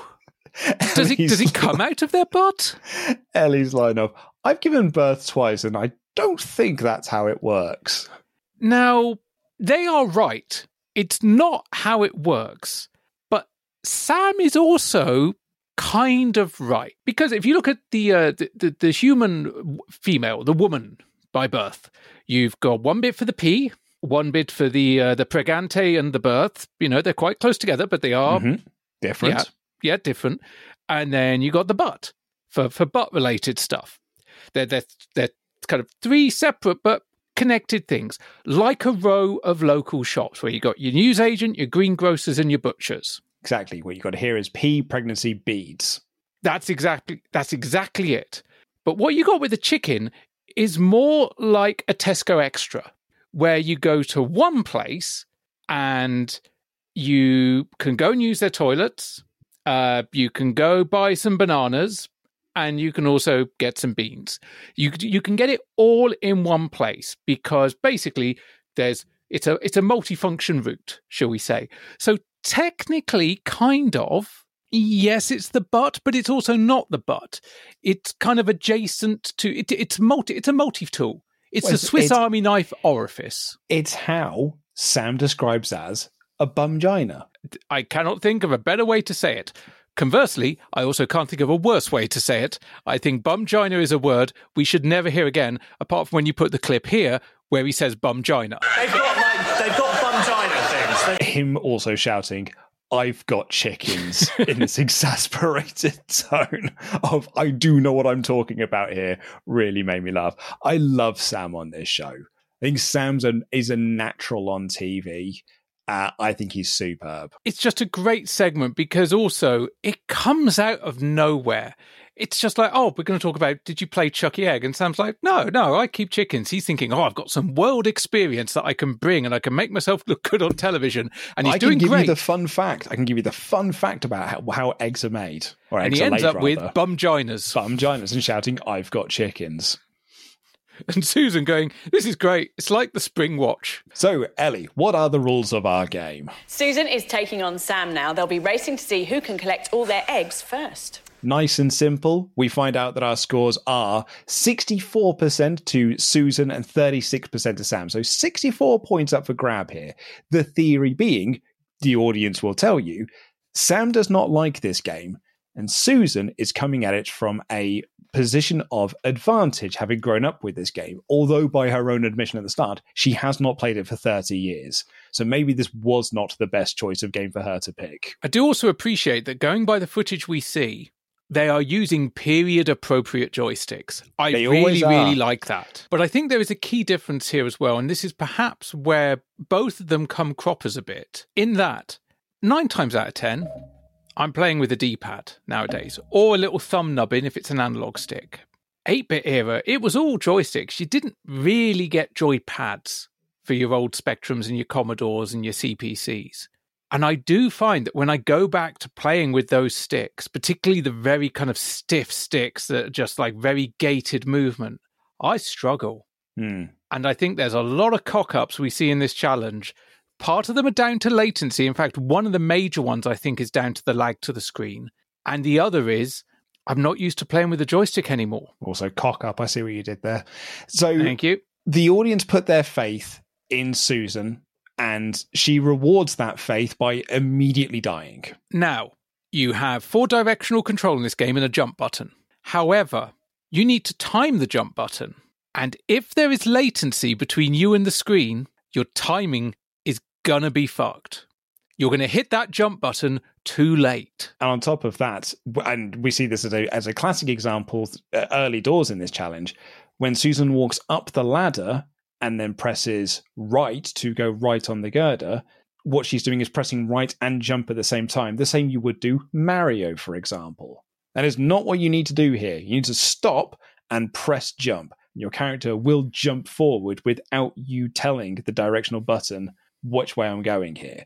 So she just finds herself in this loop of just going round and falling down the hole before Steve says, Stop, get to the top of the ladder and stop. Now press the jump button. And then she gets over it. But the more baffling one, I think, and again, this is, you know, pure, it's comedian chaos to, to add to this. She gets into this loop of going up a ladder, moving left and falling off a, falling off the girder that she's on, going up the ladder, moving left, falling off a girder. She is nowhere near any eggs. And she is just going round and round and round and round. I think this is a glitch because it's not that she just makes the same mistake over and over. It's an identical movement and pacing pattern. I think there was some sort of DI input glitch on that because it didn't even look like she was actually consciously doing it. So I'm wondering is was there a was there some sort of game glitch going on because these games are running under emulation as far as I can tell. Yeah, the alternative it's that she doesn't mention it, but the the the alternative take on that is that she doesn't want to bring it up, or she did bring it up. They've cut it out of the edits because they don't need the challenges to look bad or the games to look bad or anything. But she does not kick up any fuss that that she's doing that that what she is doing is wrong or the game is not working properly. And it's a shame though because Susan has the proper stance of a dedicated gamer. Dara makes a comment about her disappearing down a hole right at the beginning, and it's because she has assumed the gamer position. She's hunched up, she's hunched over. And I saw that and I'm like, oh shit, that's what I look like when I'm playing a game downstairs that's really got my attention when I kind of lean forward off the edge of the sofa. But Steve is enjoying it, even though the challenge isn't going well, because he's like, ha, it's my turn to shout at you now. Sam, on the other hand, much like this first challenge, is just playing it cool. And he's going around, he's collecting his eggs, dies a couple of times, but like while Susan is, for lack of a better word, fannying around on this uh, animation loop that she seems to be stuck in, Sam's got like eight, Sam's got like seven eggs. And then he just wins as Susan dies once again. It's another win for Team Sam and David. Dara does accurately sum up the gameplay overall by saying, well, they are both actually terrible at this game. Susan, those hours of effort didn't pay off, did they? You've been better to get some sleep, I feel. Uh, Um, I am genuinely quite upset about that. Susan in the post match just being like, I am genuinely quite upset about that. I can understand that because, ah, she said she was quite upset about that. Is that the closest we're going to get uh, to an indicator that maybe something was a little pony? Or she is just upset that she is very bad at this game because this is this is this is the only round you get to pick. Let me have my foil hat moment, Luke. it's a conspiracy. They then replay that moment again and again and again and again and again. And it is very, very funny, and Susan's having a good time with it. It's a comedy panel show. But it does mean that we have 64 points going to Sam and David as we head into our next challenge, this one chosen by England goalkeeper David James. So, what are we going to play? Tekken. I mean, this is a game we've talked about a lot. It's a return to a Games Master classic for us here. Although I don't think we mentioned the Katsuhiro Harada story that Ellie gives to us of hiding his involvement because of the familial shame. Oh no, this game's too violent. And then being on the front page of a magazine promoting it 10 years later. So, yeah, let's dive into that. Ellie, tell us a little bit more about this game.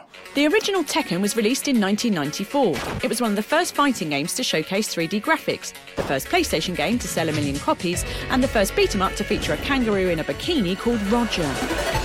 Tekken was created by Katsuhiro Harada. He was worried his family would think the game was too violent, so he kept his job a secret from them for 10 years. His cover was blown when his mum saw him promoting Tekken 5 on the front of a magazine. Harada was sent to bed without any tea, which was particularly embarrassing as by then he was 34. Today the game is still popular with fans and there's even a Tekken museum in Osaka. Here you can see memorabilia, original artwork, and life-size statues of Jin and Kazuya. Don't know about you, but I'd swap those for the Elgin marbles any day. Now, David James has already mentioned Tekken once on this episode by saying it's one of the two games that's reason why he was crapping in goal. Because he was up all night playing this or Tomb Raider. And yet, I am wondering what part of Tekken he was playing. Because he says, you know, if you're playing against the computer, you can win this by basically just crouching down and kicking them in the shins. It is a tactic, it doesn't 100% work, but it does kind of work. And he also admits when your mates come over, they kick your ass because that doesn't work against humans because they're like, stop doing that. Humans and they'll are dodge smarter it. than computers. Yeah. So I have to wonder does that mean that David just spent hours and hours and hours playing this game against the computer, just crouching and kicking? Or is, is it just it's a funny thing that he said? Because that was what I that's how I read it was just I'm making a joke about playing this game. I'm going onto a comedy show. I've got some material prepared. Um, you can just win by just doing this. It's funny because Steve actually then does it in the fight itself, and they are like, "It's the David James tactic." But David is very upfront by like, if you're playing against the computer, you can win this game pretty easily. The second you play against humans, it's a totally different ball game. And he re- repeats that ad nauseum throughout this challenge. From you know, if he's losing, it's just like I can't play against humans. I cannot play against humans.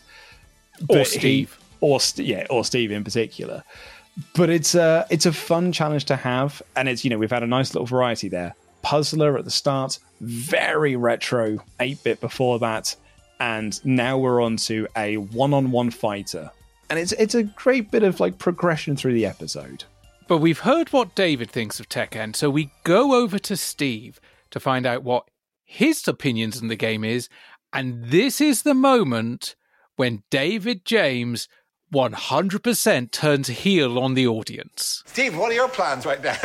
And fighting games, I do like fighting games. I'm, I'm, I'm all right at Virtual Fighter. I'm good at Mortal Kombat. I'm, I'm nothing wrong with Mortal Kombat. Whoa, whoa, whoa, whoa. Mortal Kombat was a load of photos sort of stuck together-ish. At least in Tekken, they kind of you made the move rather than these different photos going David like that. James, this is an audience of people whose entire life is video games. You've insulted, like- who like you've essentially Kombat? insulted Hang their minute, hang on a sister second. at this point. Don't get me started on Street Fighter. Oh. Street Fighter's brilliant!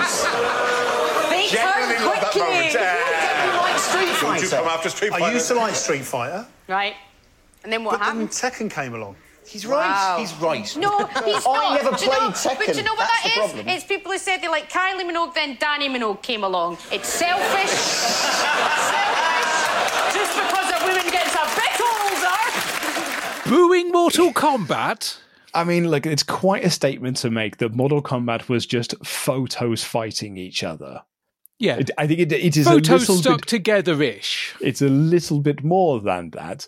I, I take what you are trying to say, but I think we are just just saying ah, it's just photos fighting each other. That Susan's the one that points out that like this audience is made up mostly of people whose entire life are video games. You've just insulted their sister, and David just doubles down and goes, well, "Don't down. get me started on Street Fighter." that's it. He knows what audience he's in. There's like, don't get me started on Street Fighter. Right, James, outback. I'm going to tiger uppercut you in the bracket. Thing is though, is in all of this because he's there talking about how like you know not he's having a pop at Street Fighter, and he's like, look, I like Street Fighter, and then Tekken came around and Tekken was better. Dara backs him up. Dara says he's not wrong. Like he is right that Tekken is better than Street Fighter. Now, do you think Dara actually believes that, or was he just trying? Oh, okay. Because the other genu- th- the Dara's reaction is I'm in, having a chat about video game with my friends now, and I agree with that one.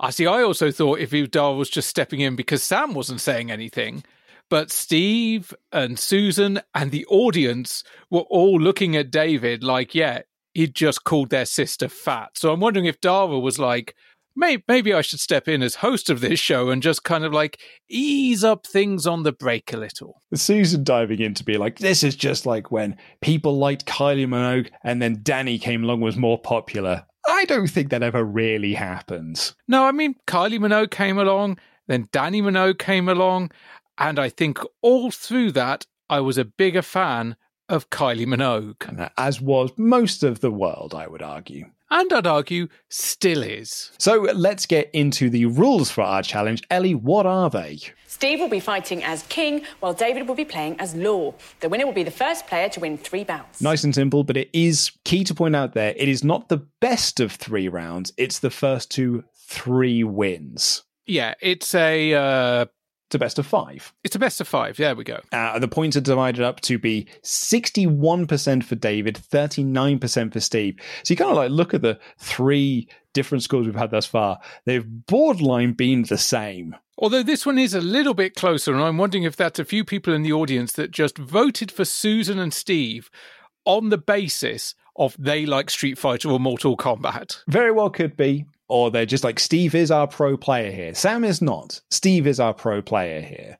So it's like, well, he's going up against the pro. So let's find out what happens. But by Steve's own admission, he's never played Tekken. And hilariously, he crouches and kicks the very thing that David said he was going to do. Steve employs it first and gets some moves in, and he gets the win.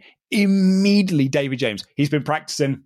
He's been practicing. He's he's a liar. He's been practicing, and he looks genuinely annoyed that he lost the first round. Genuinely irritated. This is the point, I think, where the competitive streak on David James really starts to show through because from this point onwards, he loses a couple of different rounds and a couple of different challenges, and he's getting, ooh, it's a little bit salty in here, isn't it? He is getting salty, and uh, you know, one of my the aspects of my job is playing games competitively against others, board games usually, but also video games as well. And there are some people that I work with who are salty when they lose, and I know that face. The face that David James has, I know that face and I've seen it on my colleagues. The salty expression of, I am not having fun anymore. This has stopped being fun now. Now, we've talked about you not being super competitive at games. We mostly talked about it off mic. We were talking about other things. Is there a game that you will get super competitive at and you will get salty if you lose? Can be any think- game from any time of your life. I don't think I ever really got like salty when I, lo- I when I was a teenager and I was a bit more hormonal. I certainly would do. I remember throwing a controller once because I lost a Pro Evo. Um, but like that's kind of it, I think. And that was just more like that's just raging teenage hormones and not being able to and that and not knowing what to do with your emotions. I don't think I've in recent times like playing speedrunners. I think is probably the game I'm. It's because I'm good at it, and I'm playing it with people who are also good at it. We get quite like if I win, I'll go like a. I got proper. Yeah, I got. I, I won there. But I, I've I'm never salty at a loss. Mostly because if you lose at speedruns, you're like, well, okay, the next game's about to start. That's fair. I, I'm actually the same. I am very competitive, but a great example is my recent time online playing Street Fighter 6. And actually, the same would apply to Street Fighter 4 when I played that online. I'm generally not annoyed at being beaten. I'm annoyed at myself sometimes if I keep making the same mistakes. But if I lose to someone on Street Fighter 6, and people that have watched me stream will see this already, I'll be like, yeah, I deserved to lose there. I was playing like a scrubby ass Ken player, and they just absolutely killed me. I suffered my first perfect loss on stream last night, and I was like, yeah, I, I deserved that. And when they didn't choose a rematch, I was like, I'm not surprised. I have nothing to offer them at this point. Let's move on. It's not that I don't. It, it, what's the word I'm after? It's not that I don't like losing. I'm not a sore loser. I don't like to lose, but I'm not a sore loser. I, I think is perhaps one way to put it. Clocktower is a very good example of this. When playing Blood on the Clocktower, if I lose on Blood on the Clocktower, it's usually because I have made a mistake somewhere along the way, or someone has made a mistake and it has influenced the rest of the game. But I'm never sore about it. I will replay it in my head for a, few days later and be like, oh, have said this, I'd have said this, I'd have said this. But in the moment at the time, I'm just like, well, that's how the game went, and that is how the cookie crumbles, and I don't mind it. It's a bit of fun at the end of the day. I mean, say me and you ended up going head to head at a live event, we'd play it up. Oh, well, yeah, you got to. If you're on camera, you Yeah. do have to play it up because I'm sure there will be people who'll be listening to this who have watched me play through my GM modes on WWE 2K23 for a video series that I make. It'll be like you've seen ultra competitive on that.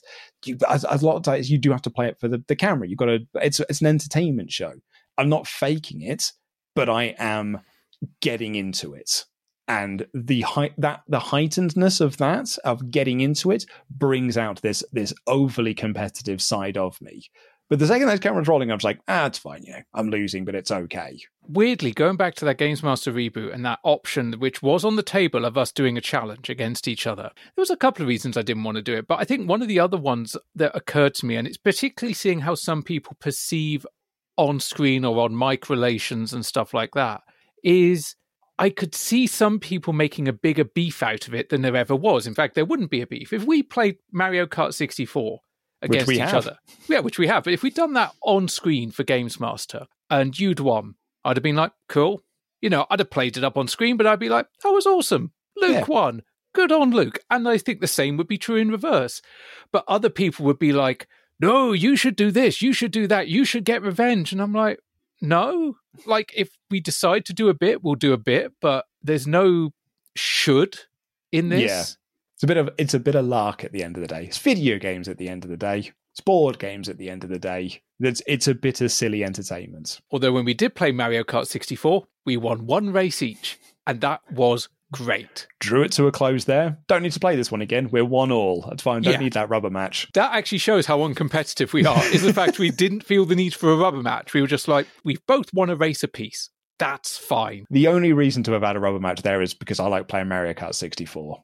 Same. Anyway, David did basically give Steve the way to win this fight. And despite knowing this tactic, despite giving this tactic, boy howdy, Mr. James does fall for it an awful lot. Yeah, it, and when you get into that second round, there's again a lot of those kicks and the crouching kicks and stuff. This one's way closer. This one is one of those gnat's dick levels of health left on both competitors. Like at one point, Sam is getting so into this and he's yelling at Dave, You cannot get hit again. You cannot get hit again. But he does. Steve has gone two up and he has out David Jamesed David James. Dara says the more this goes on, the more unbelievably tense it gets. And he's right. This is like watching two masters play chess. Unfortunately, both of those masters are kind of drunk and stumbling around outside a kebab shop at two in the morning. But the analogy still carries because what we are seeing probably some of the worst Tekken gameplay we've ever had on this podcast. This is Tekken game playing if Tekken had come out in Series 2 of GamesMaster. I think even then that would have been better because they'd have just been wailing at each other. They wouldn't have been trying to apply, they wouldn't have been backing off. Mm. You know, whereas there is a moment in this fight where I think the screen is maximum zoomed out. It's because David James loves a run animation, clearly, because he is just at times running full pelt uh, at uh, towards Steve to do a move. He's like, if I back up far enough, the momentum will carry me forward. I mean, early Tekken martial law. That is the way to do it. You know, you use that run, you get those combos in. He's got some really nice running moves. He's getting his excuses in, is David James. I'm not good against other people, but pretty comprehensively does take round three to bring it back to 2 1. And Steve is there slumped in his chair. He's like, I feel sick.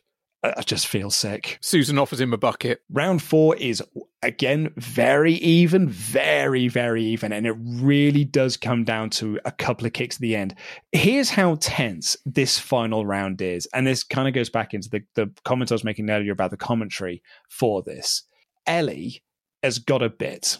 She wants to do a bit. That bit is, I do not understand what football is. So she's trying to make a football joke. Dara is not listening. David James's face. It's just. He looks like he's about to. It's gonna go to the final round. Oh, He looks like he's about to try and catch a ball. Isn't that? Oh, it's that what gonna- he it does? is Sergio? unbelievably tight. Dara has not got any time for Ellie's bits, Diamondism, as he is just focused on the screen and the tension that is on hand as both of these guys are whittling down and whittling down and whittling down each other's health until David James wins. It's quite remarkable. Now, and it's why I was glad we did this episode because I think this is, while not great Tekken playing, the fact that we are now at two all going into the final round is really, really entertaining. I had a blast with this challenge. And I love that by the end of that fourth round, Susan is climbing over the back of the sofa with tension. She's it's the horror film thing of like, I must escape up this vertical surface. So funny. I will say on the commentary, because again, we said commentary is difficult. Very hard. It's not easy. With the use of those lip ribbon mics, particularly with the fact they used those lip ribbon mics so the mouth was covered, they could have overdubbed this. This is the curse of video game TV shows, Luke. One take. we don't have time to re-record commentary. The annoying thing is they could have even done it in the same studio just with playback. Yeah. It's, so you could have had any if you were going to get any bleed through, you could have had the same thing. So we come into round five. It all comes down to this. It's for all the bananas. Well, 61 points. Can Steve pull this off, or can David James make the great comeback? And all of a sudden, for whatever reason, Steve dominates. Absolutely. Smashes and annihilates. And he wins perfect. Such a surprise is Steve winning perfect. Dara even says during the fight, he might win perfect here, with a tone of, but he won't. And then Steve does. And David James throws the pad, is gutted. It's one thing to lose to someone that hasn't really played a game, a game that you have stated, not even on this show, but in the press, you sat up all night playing, and that in fact you hold accountable for taking three goals in a match, and you just got beat with crouching kicks. Scrubby Tekken playing.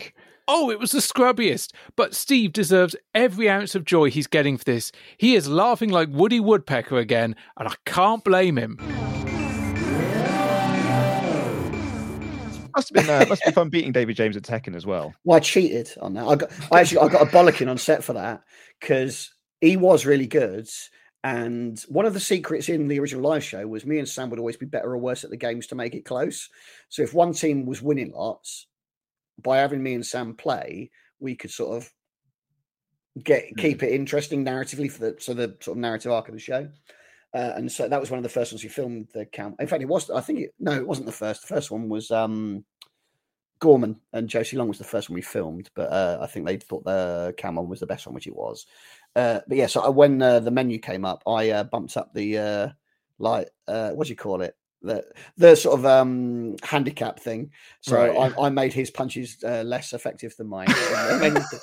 And and they didn't see it on the studio floor because I knew they wouldn't. But I know I could, as a gamer, I know I could get away with that. And then this will probably be a bit closer because I thought it was going to kick my ass.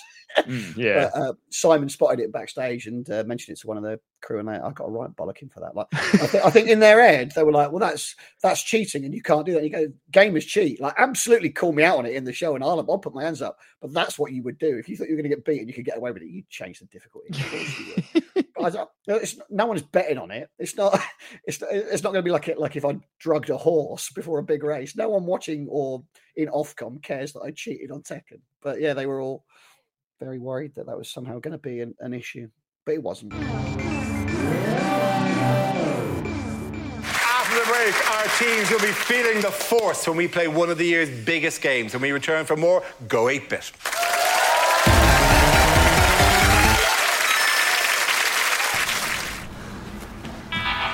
Extreme 3 by Wilkinson Sword. Three flexible blades that uniquely adapt to any contour for optimum comfort. For any twist or turn life hands you. Extreme 3 by Wilkinson Sword. The perfect match for him and her. Great offers available in store. Wilkinson Sword, free your skin. From sea ice the size of Australia to predators the size of a snail, one man has spent his life teaching the world about planet Earth. Bizarre creatures appear as if from nowhere. Yesterday celebrates Sir David Attenborough's 90th birthday. This ancient ravaged tree, it's over 4,000 years old. With a week of his most majestic adventures yet. This is a big team. Attenborough at 90 starts Saturday from 7 on Yesterday. Welcome back to Go 8 Bit. I'm joined by Sam and David, who are leading Steve and Susan in tonight's video gaming face off. And we're back from the ad break. And my God, I'd forgotten how many ad breaks you got on Dave at this period of time on an hour long show. Bloody hell. Yeah, I was going to say, well, we'll find this out when we get into the GamesMaster reboot as well, getting used to those three ad break shows. Oh, man. Because, of course, when we watched it the first time, we were just watching the E4 versions. Yeah, or the YouTube rips. And or the, like, well, all the, um, the, because of course we had the press screenings. Yeah. But sometimes they send us the YouTube version of it. Like this is just the YouTube upload. But yeah, other times we just had here's the E4 thing without the ad breaks. Um, we're going to be watching with the ad breaks this time. That'll be fun. But we have one more regular ish challenge to go Yeah. before the grand finale. Sam and David are leading. Steve and Susan can still catch it up.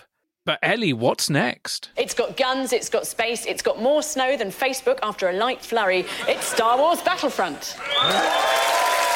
Since the original film was released in 1977, there have been more than 100 Star Wars video games. Of these, approximately 95% have been rubbish.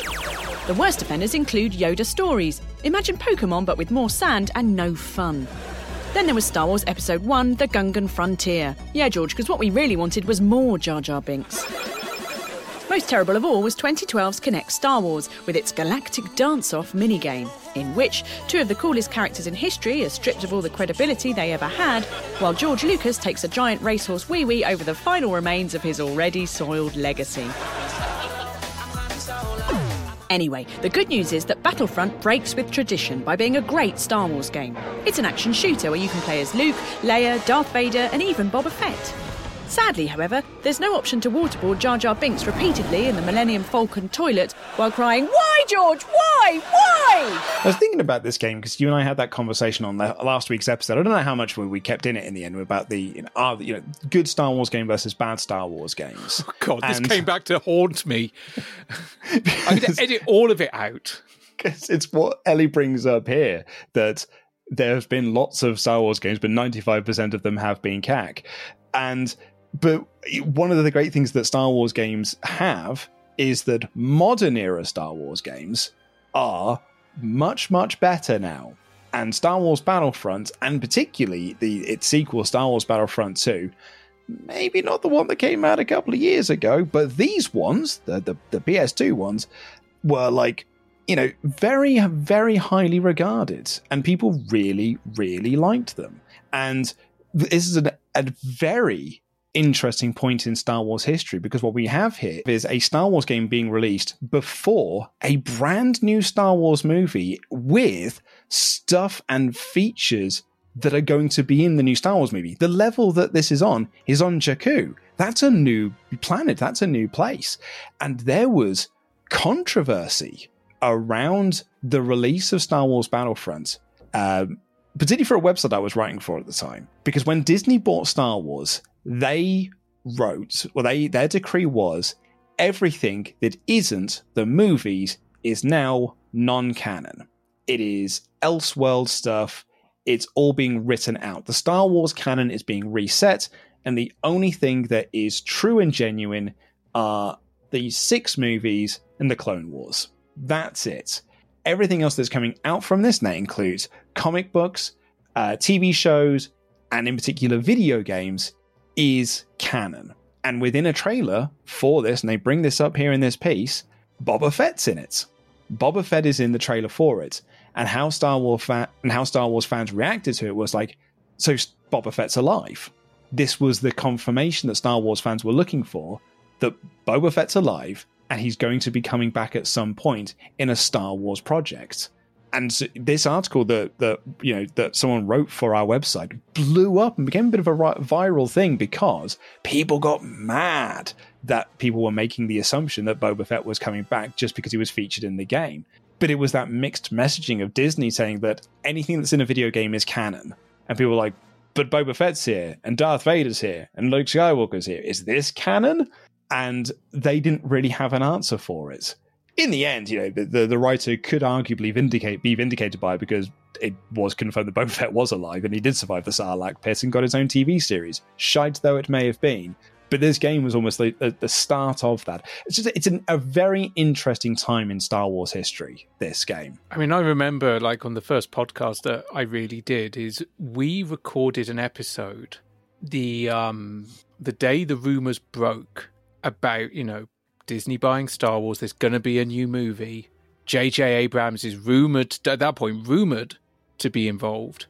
And we recorded it on one night. And not long after recording finished, it was confirmed that it was J.J. Abrams. So part of my edit process on that, before releasing it the next morning, and I think actually dropping one of the first in depth podcasts on this subject matter, was during the edit, I went through and I cut all uses of the word removed and allegedly in relation to J.J. Abrams because it's like, well, fuck it, it's confirmed now. Yeah. And it was a crazy time. And I think a lot of people were thinking this is going to be the best thing for Star Wars. A lot of people thought it's going to be the worst thing for Star Wars.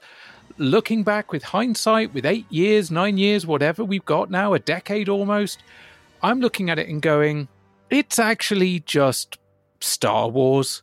There's good. Yeah. There's bad.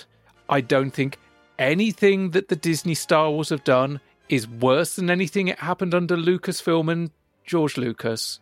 I mean, there's a, there's a Star Wars game mentioned here that I do not even know I heard of. I had never heard of Gungan Frontier. No, at all. But this is the, you, with the argument that you and I had. Argument is a strong word. The bickering that you and I had when we were doing the Charlie Brooker uh, episode about Star Wars games, and I was making the argument that I think there are more bad Star Wars games than there are good ones. And that's because there's a lot of things like this. Star Wars Episode 1 had about 25 games released for it, and arguably two or three of them are good. So the vast majority of them are bad.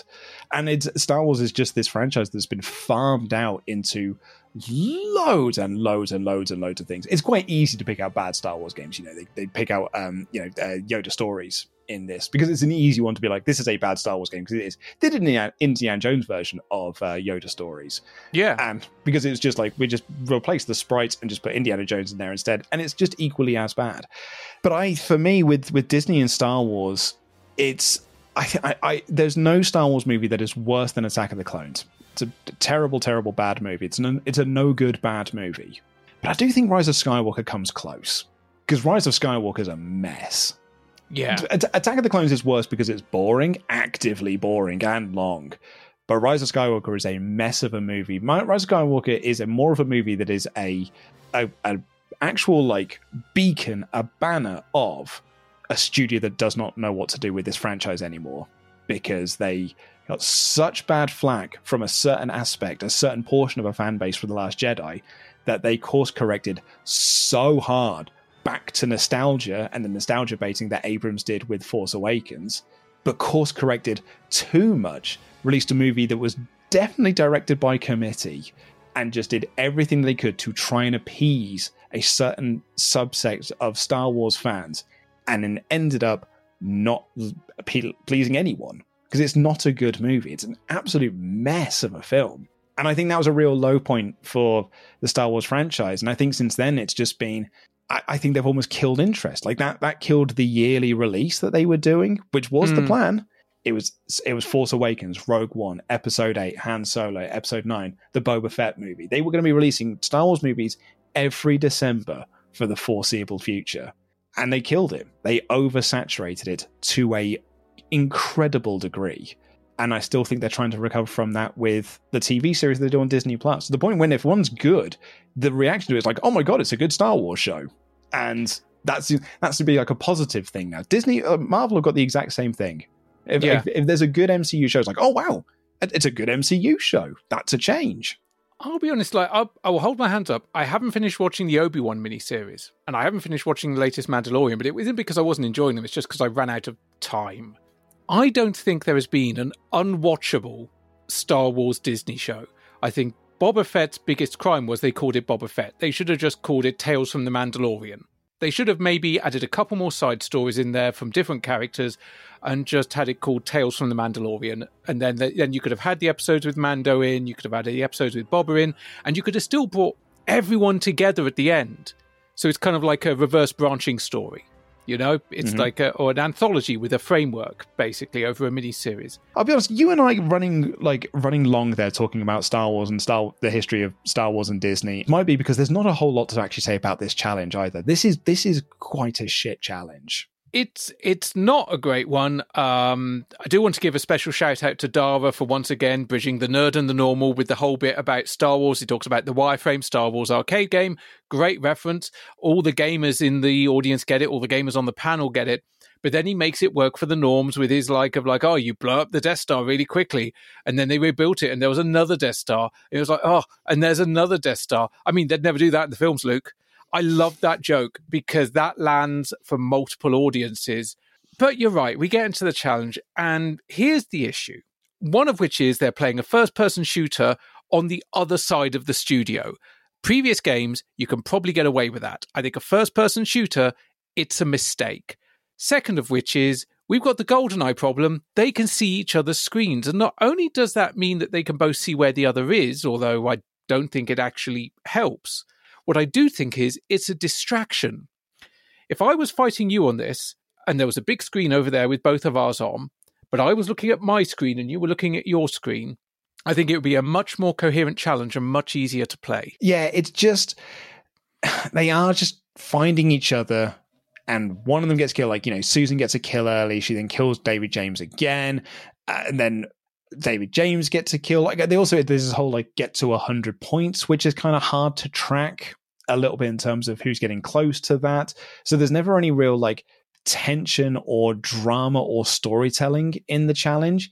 It's just we watch them very badly fight each other and in the end Susan wins. And David James throws his pad down one more time in frustration that he's lost.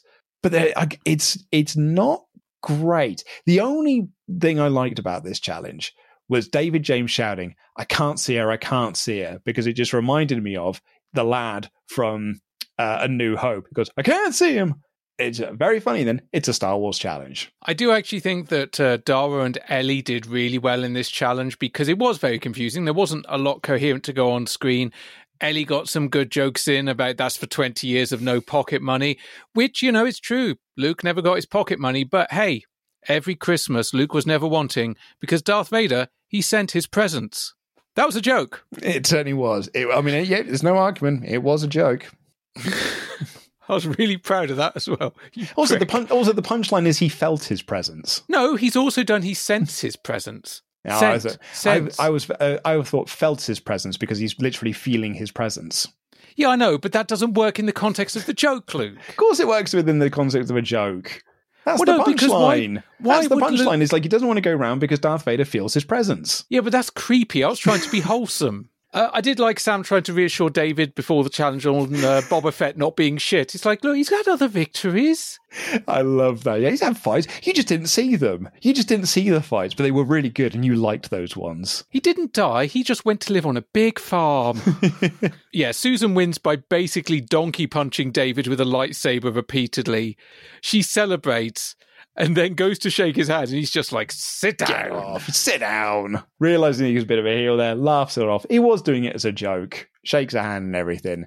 And we now have a scoreboard of David and Sam on 126, Susan and Steve. What a comeback. 119. They are only seven points behind now. Well, well, well, it's all to play for at the end. Coming up, our teams will get a skinful, taking on a video game classic when we return for more Go 8 Bit.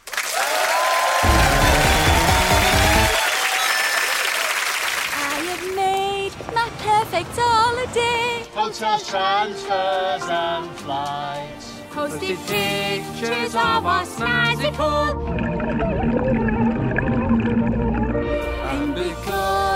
Saved a bucket load, we could really go to town. Welcome to the Travel Republic. How awesome does that sound? ATOL protected. Actor David Hasselhoff, star of such hits as Baywatch and Knight Rider, may have died in what is being described as a tragic water sports accident. They said I'm dead. Great, isn't it? Whoa! Knight Rider was fictional. Was it? Celebrity Cage Fighting! Delivered a speech. to the a lounge. Is David Hasselhoff the most hated man in America? Have you seen David Hasselhoff? He's American. Orange. He's got a deep sadness behind the eyes. Could you just give me five minutes? The brand new series of Hoff the Record, coming soon, exclusive to Dave. Welcome back to Go 8 Bit. Sam and David, Susan Steve have been giving it their all over four video games in a bid to become tonight's champions. Only a few points between them, and time for our final challenge. And it's all to play for because it's double points, eh, Gerard? And we're back for the final part of this episode of Go 8 Bit. It is tenses, only a few points between them. And hey, Luke, what would make that few points even less tense? It's a double points round. It's double points, so it's whoever wins wins. Yeah, because yeah, no one's going to like. There is no way that Susan and Steve are only going to get two percent of the votes. Although it would be funny. But if they did, but they, they can't because then it would just be this. It would be for ninety eight points. Oh shit! Yeah. There is no. Sorry, I was thinking about my modified Your rules mod- that I'd come up with. your house I'd rules. always- I was, I was, I was house rulesing it absolutely. But we're not just playing a standard game, and we're not just playing it with some wacky rules. We're playing a custom game, but with a custom controller using a piece of technology called a Makey Makey, which I own. Really now? Yeah, I do. Uh, my partner got it for me for a Christmas present many years ago. In fact, probably around the time that this was being aired. It's great fun. It is really exactly what they show you on the screen here, which is you can turn anything conductive into a controller.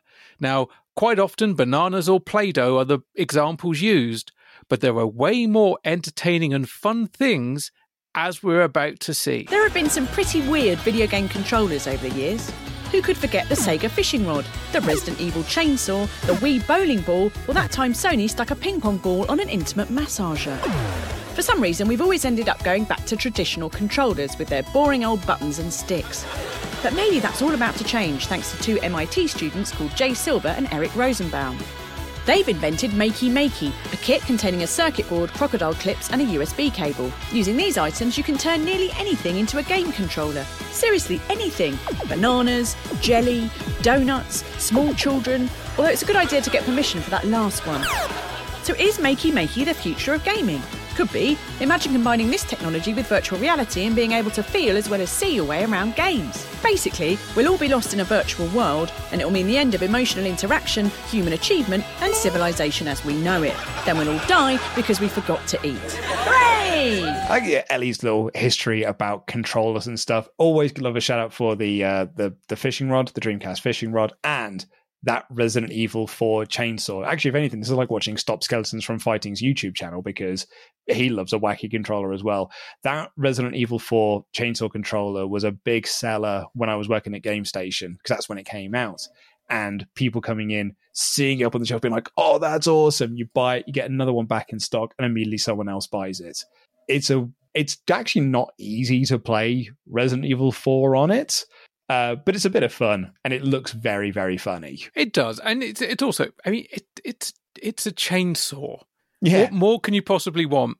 Uh, I did like the joke about the PlayStation Move because we've all seen them, we've all thought it. It, it proper looks like a vibrator. Even when it Yep. came out, everyone said, "Well, that looks like a vibrator now." as opposed to the uh, I think it what the Rez controller that came out, which was actually just a force feedback motor in a plastic case. And Luke, it was actually a vibrator.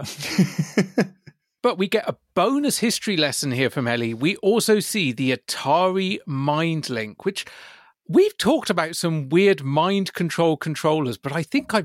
I don't think I've even mentioned the Mind Link. I was aware of it. Yeah, But I I'm think this sure may be the first come- time I've seen a picture of it. I'm pretty sure this has come up in our conversation before because I think it came up when we were doing the um the one that Uri Geller did. Uh, Yeah. in series six, which we'd also talked about in series five, the Mind Drive. And I'm pretty sure like articles that we were reading at the time were referring to the Atari Mind Link and this idea of, you know, people trying previously to have controllers that or games that move just with the power of one's own mind. But as like Ellie points out, it's just a prototype. And all it did was give people headaches. Yeah, because it actually read like basically the creases in people's foreheads as they concentrated. So mostly that's why people got headaches because they were furrowing their brow too much. They were basically kind of holding Not- the position too much, so the muscles Yeah. were going. It's not really reading your mind. No, it's reading your forehead. But Ellie, what are we playing here? We've created our own version of a classic arcade puzzler and remixed it with Makey Makey in a game I like to call Bust-a-Moob. Now I get that it's called Bust-a-Moob, but I think they thought that people would be playing this game differently because the game doesn't really make sense. Game's Uh, the about name doesn't really make sense as the game is played. No, there are no moobs involved here. A couple of boobs in terms of Sam and Steve, but there are no moobs on show. Actually, well, tell a lie. One person has got his moobs out. Yeah, he has, and I actually know that person. but this is basically a uh, a clone, if you will, of Bust-a-Move, a favourite of this podcast and of you and me. Certainly one of our favourite challenges on that season of GamesMaster when we Oh, had yeah. the multi arcades going on. One of the challenges we would love to recreate, if possible. And for the final time, we rotate that turntable 90 degrees. But as has already been alluded to, and thanks to the Makey Makey, it's not going to be played in the usual way. So, Ellie, for the last time tonight, what the hell's going on? Susan and David will have to touch the bare skin of their new friends to move their bubble gun left and right. Basically, Dara, it's witchcraft. what we have here, because it's, it's quite a visual thing, you know, in the, in the clip that you've just heard there, but we have four people in cosplay. We have someone as Dr. Robotnik, correctly called Dr. Robotnik by this audience as well. Take that, Japan. But does also look like he just wandered in from a lineup parade on Buzzcocks. We have got Chun Li. Not a great Chun Li. We have Zangief. Who is otherwise known as uh, Pastor Bill Eva, who used to wrestle for Progress. I don't know if he's still wrestling now. He had a few problems a while ago. Uh, but I just saw him and I'm like, oh, I know that guy. I've worked I've worked shows with him. That was that was quite surreal because genuinely, the first time I watched this, I didn't realize it was him, and then it was just when I was making notes on the second time, I'm like, huh. I thought it was Gav Murphy at first, but our last person on this lineup is quite funny. It's Cher. And the the the, the other panelists do immediately pick up on that of like, is, is she one of the extra characters in Street Fighter? And they're like, yes. Was like, no, no, we ran out ran out of people to get. It's Yeah, weird. They- they- street- when it came to booking other Street Fighter characters, they drew a blanker. Hey, now that's a good joke. Thank you. It's weird that we got two Street Fighter characters and Doctor Robotnik. You know, maybe we could have had a different, a third game in there, for example, Or another Sonic character. or an Sonic character. But Cher is Cher's a good punchline. They could have painted Cher blue. So David has got Robotnik and Chun Li as his left and right, and Sam in front of him as his fire button, while Susan has got Zangief and Cher with Steve in front of her as her fire button. And we are going to watch them play Bust-a-Move with them tapping the arms of people in cosplay and then hitting the person in front of them in the back of their head to fire the balls. It's brilliant. This is genuinely brilliant. The visual of it is so weird and so funny, but the challenge itself is also really good because it does get it's back and forth and it's re- it gets quite tense. I think this is one of those challenges where maybe they thought it would be more ridiculous to play than it actually turned out to be because calling it Bust-a-Moob and also having like a guy with Geef there that's mostly naked obviously had didn't have wrestling boots on because they all needed to be barefoot because conductive nature. And so maybe they're thinking oh like every time she wants the thing to go right she's going to have to slap his arm. Whereas actually what happens is Susan is quite sensibly stood there looking like she's taking the pulse of Zangief whilst also preparing to give Steve a prostate exam. It, it's quite kind of like you don't get a lot of flailing arm movements apart from when she has to reach forward and tap Steve on the forehead. Mainly, she's just got her fingers out, just ready to tap one side or the other. She's very flittering with her hand movements. She's very gentle with her lefts and her rights to make sure she's getting into the right position for before she fires. She's really good at this. Yeah, she's great at this. And Steve, thankfully for them, is a much better communicator than when the roles were reversed. David James, on the other hand, also isn't like going wild with the, the taps and stuff, particularly because the, the Chun Li cosplayer is a, an old dear. But he is proper slapping Sam for his fire button in the face for great comedic effect. Just reach around being like, poof, round the forehead you go. It's really, really funny. But is, you know, 69 points over grabs here. Nice. Apart from the fact it's not, it's actually, it's double points, of course. And Davy James finds himself in a bit of bother early. Like Susan's quite calm and collected, but David sort of finds himself in a bit of bother early. However, he does bounce one of the balls off the wall, so he gets the style points in my books. I find it ironic that a man known primarily for using his hands is struggling with a task that definitely requires him to use his hands. He is in real trouble and he needs a red and eventually actually clears it with a blue, but hits one of the blue that's connecting all of the reds to everything else. So loads of them come tumbling down. So all of a sudden, Davy James can breathe a sigh of relief. And we then cut across to see that Susan is not having a good time. She is in real trouble, but she clears some blues. But then the yellows getting her in trouble. So she clears them. But now the reds are getting in trouble. And she gets that shot that again clears loads of them and loads of them tumble down. to this amazing big cheer from the crowd as Susan has pulled this It was an amazing moment. Because it genuinely was. It like she could have lost on those blues and then she clears them. Then she could have lost on those yellows and then clears them. Could have lost on the reds and she clears them. But no sooner has she cleared those that we cut back to David James, who is really in trouble, and he bollocks his shot and he loses. Susan Calman is your winner for today. One of the real advantages they could have had of going back and looping the commentary, and it's something that we will face as well, and I'm surprised they didn't face more on GamesMaster, is in challenges like this where the end comes out of nowhere.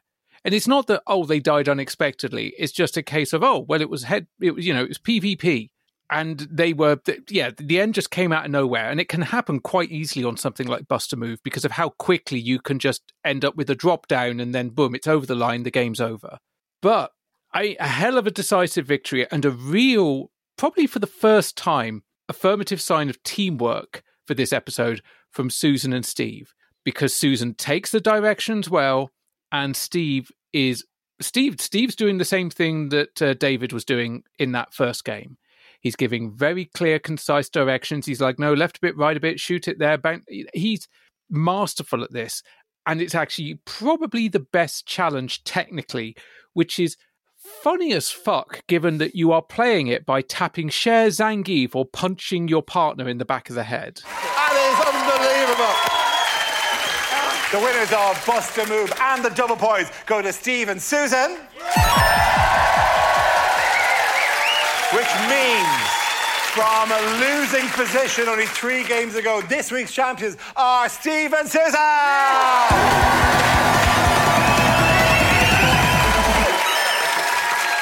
Thanks to Sam Pamphilon, David James, Steve McNeil, Susan Calman, Ellie Gibson, our human controllers, and Cher, of course. I'm Reed. That's game over. We'll see you next time for more Go 8-Bit. Good night! And I, you know, I, I said at the top of the show that I, I feel like I've changed my stance on on Go 8 Bit somewhat. I haven't rewatched it since it first aired. I was there like every episode of Go 8 Bit, kind of wanting it to be good, wanting it to be a success because I I missed gaming shows being on TV. What do you think this whole podcast has been about? And so I was kind of willing it to be good, but it wasn't getting great write ups. Fans, like video game TV fans, weren't really singing about it either. And it's kind of become a bit of a, a joke and a bit of a bit of a punchline for, for some people. But I actually think it's good. Like I really enjoyed this episode. I've watched some other episodes. Not every episode's a winner. I think it also it does depend on who the comedians are, what their skill levels are at games, what the games they are given as well. And you're right, the the stage rotating thing does get a bit tiresome. Sort of the hour long format kind of makes it drag a little bit. But overall, like I don't think that Dara O'Briain's Go 8 Bit is as bad as some people have labeled it as. Do you know what's changed for me? And I think I just had this epiphany moment just now, literally just as you were talking. What's changed is I've watched more than just GamesMaster, obviously fairly early doors. We did Bad Influence, we did an episode of Games World, but we've spent the past couple of months in the wilderness years and we've had the good, the bad, and the ugly. And outside of that, I've also been watching game shows from other countries, video game based content. I've watched some more Starcade. Luke, good news for you. I've got 130 episodes of Starcade. I can tell you're excited. but I then look at this and leaving aside the GamesMaster reboot, which I still really like, and I'm actually worried I'll like it less when we get to it. I see Go 8 bit, and I'm like, I really like what they were doing. There was some stuff that I already knew, a lot of the game history I already knew, because guess what? I'm a games nerd. I'm a nerd in general. We've now approaching 200 episodes. I've done what 100,000, 250,000 words of like various notes and research and copies and pastes and screen grabs and God knows what. I've got knowledge up here I'm never going to use again. But it didn't outstay its welcome in the explanations. It was sharp, it was punchy, it brought everyone up to speed. And at no point, other than the turntable, did this episode feel like it dragged. Absolutely. So I've definitely reassessed my opinion on this, much like I reassessed my opinion on Series 3 of GamesMaster, much like I've reassessed my opinion on a lot of post Season 2 GamesMaster. Some bits that I used to like, I don't. Some bits that I didn't like have now grown on me. I will still advocate for Baby Rom. I know I'm alone in that. Yeah, I, I feel like I've really softened on this, and I had a good time with this episode. And it, when it when it finished, I wanted to download some more from archive and watch some more of it. Sort of went onto the Wikipedia page, like look for comedians that I like, and sort of like you know or games that I like, and I'll, check those ones out. But I would recommend people give this another shot. If you were one of those people, and I know we're all out there because I mean, look, the pair of us here were these people. If you were those people in 2016 that sort of wrote this show off, I'd give it another shot. I think you might be pleasantly surprised. But that is going to do it for this week's episode. Next week is not the GamesMaster reboot. We have got one more stop on our journey to take before we get to the GamesMaster reboot. And we're going back to the online world again as a popular BBC show spins off into the world of gaming with Top Gear Gaming. Which, of course, features friend of the podcast and former guest, Mike Channell. And wrestling YouTuber Simon Miller. We'll have that in seven days' time. But until then, thank you all so much for listening. You all rule. If you want to find us on social media, we are on Twitter at UnderConsolePod, on Instagram and threads at under.console, and you can send an email to feedback at underconsoletation.com. And if you want to chat with us in real time, chat with other listeners, other fans of gaming, old and new, all forms of pop culture, you can do so over on our Discord, details of which are in the show notes or on social media. And if you want to watch me playing video games, both challenging or not, you can do so at least every Thursday, twitch.tv forward slash under console pod. And Luke, while we were recording this episode, under console pod is now an affiliate channel. Hey, well done, you. Literally got the email while we were recording, and I'm like, ooh. And if you want to support this podcast monetarily, you can do so over at patreon.com forward slash under console pod to get access to our monthly community show, Under Console Nation. And if you're back at the £5 level, you'll get next week's show one week early and ad free. And at the £10 level, you get your name read out on this show, like these fine folk Adam D., Adam Warrington, Andrew, Andy Smith, Arcadia Wild Bill, Chris Price, Chrissy Two Sticks, Colin Conroy, David Palmer, Gordon Aiken, Gordon Brands, Gordon Dempster, Harriet Manga Girl, I am Cheadle, Ian Roberts, Ian Williams, Jamie Smith, Joe McGonigal, Joe Mitchell, Kevin, Kylie, Lawrence, Link, Mark, Matty Boo, Misha, Nick, Phil, Retro Fun for Everyone, Reese, Rich Pemberton, Richard Downer, Richard Major, Sean, Selena, Simon, Super Sexy Dave Fisher, The Amazing Cliff, Tom Dylan McEvoy, Tom S. UBD, William Cottingham, Xanderthal, and Zach.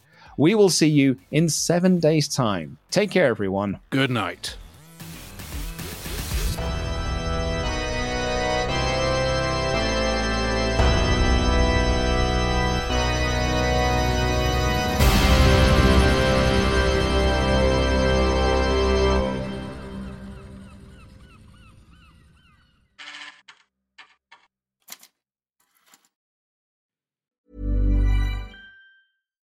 Hi, I'm Daniel, founder of Pretty Litter. Cats and cat owners deserve better than any old fashioned litter. That's why I teamed up with scientists and veterinarians to create Pretty Litter. Its innovative crystal formula has superior odor control and weighs up to 80% less than clay litter. Pretty Litter even monitors health by changing colors to help detect early signs of potential illness. It's the world's smartest kitty litter. Go to prettylitter.com and use code ACAST for 20% off your first order and a free cat toy. Terms and conditions apply. See site for details. Planning for your next trip? Elevate your travel style with Quince. Quince has all the jet setting essentials you'll want for your next getaway, like European linen, premium luggage options, buttery soft Italian leather bags, and so much more. And is all priced at 50 to 80% less than similar brands. Plus, Quince only works with factories that use safe and ethical manufacturing practices. Pack your bags with high-quality essentials you'll be wearing for vacations to come with Quince. Go to quince.com slash pack for free shipping and 365-day returns.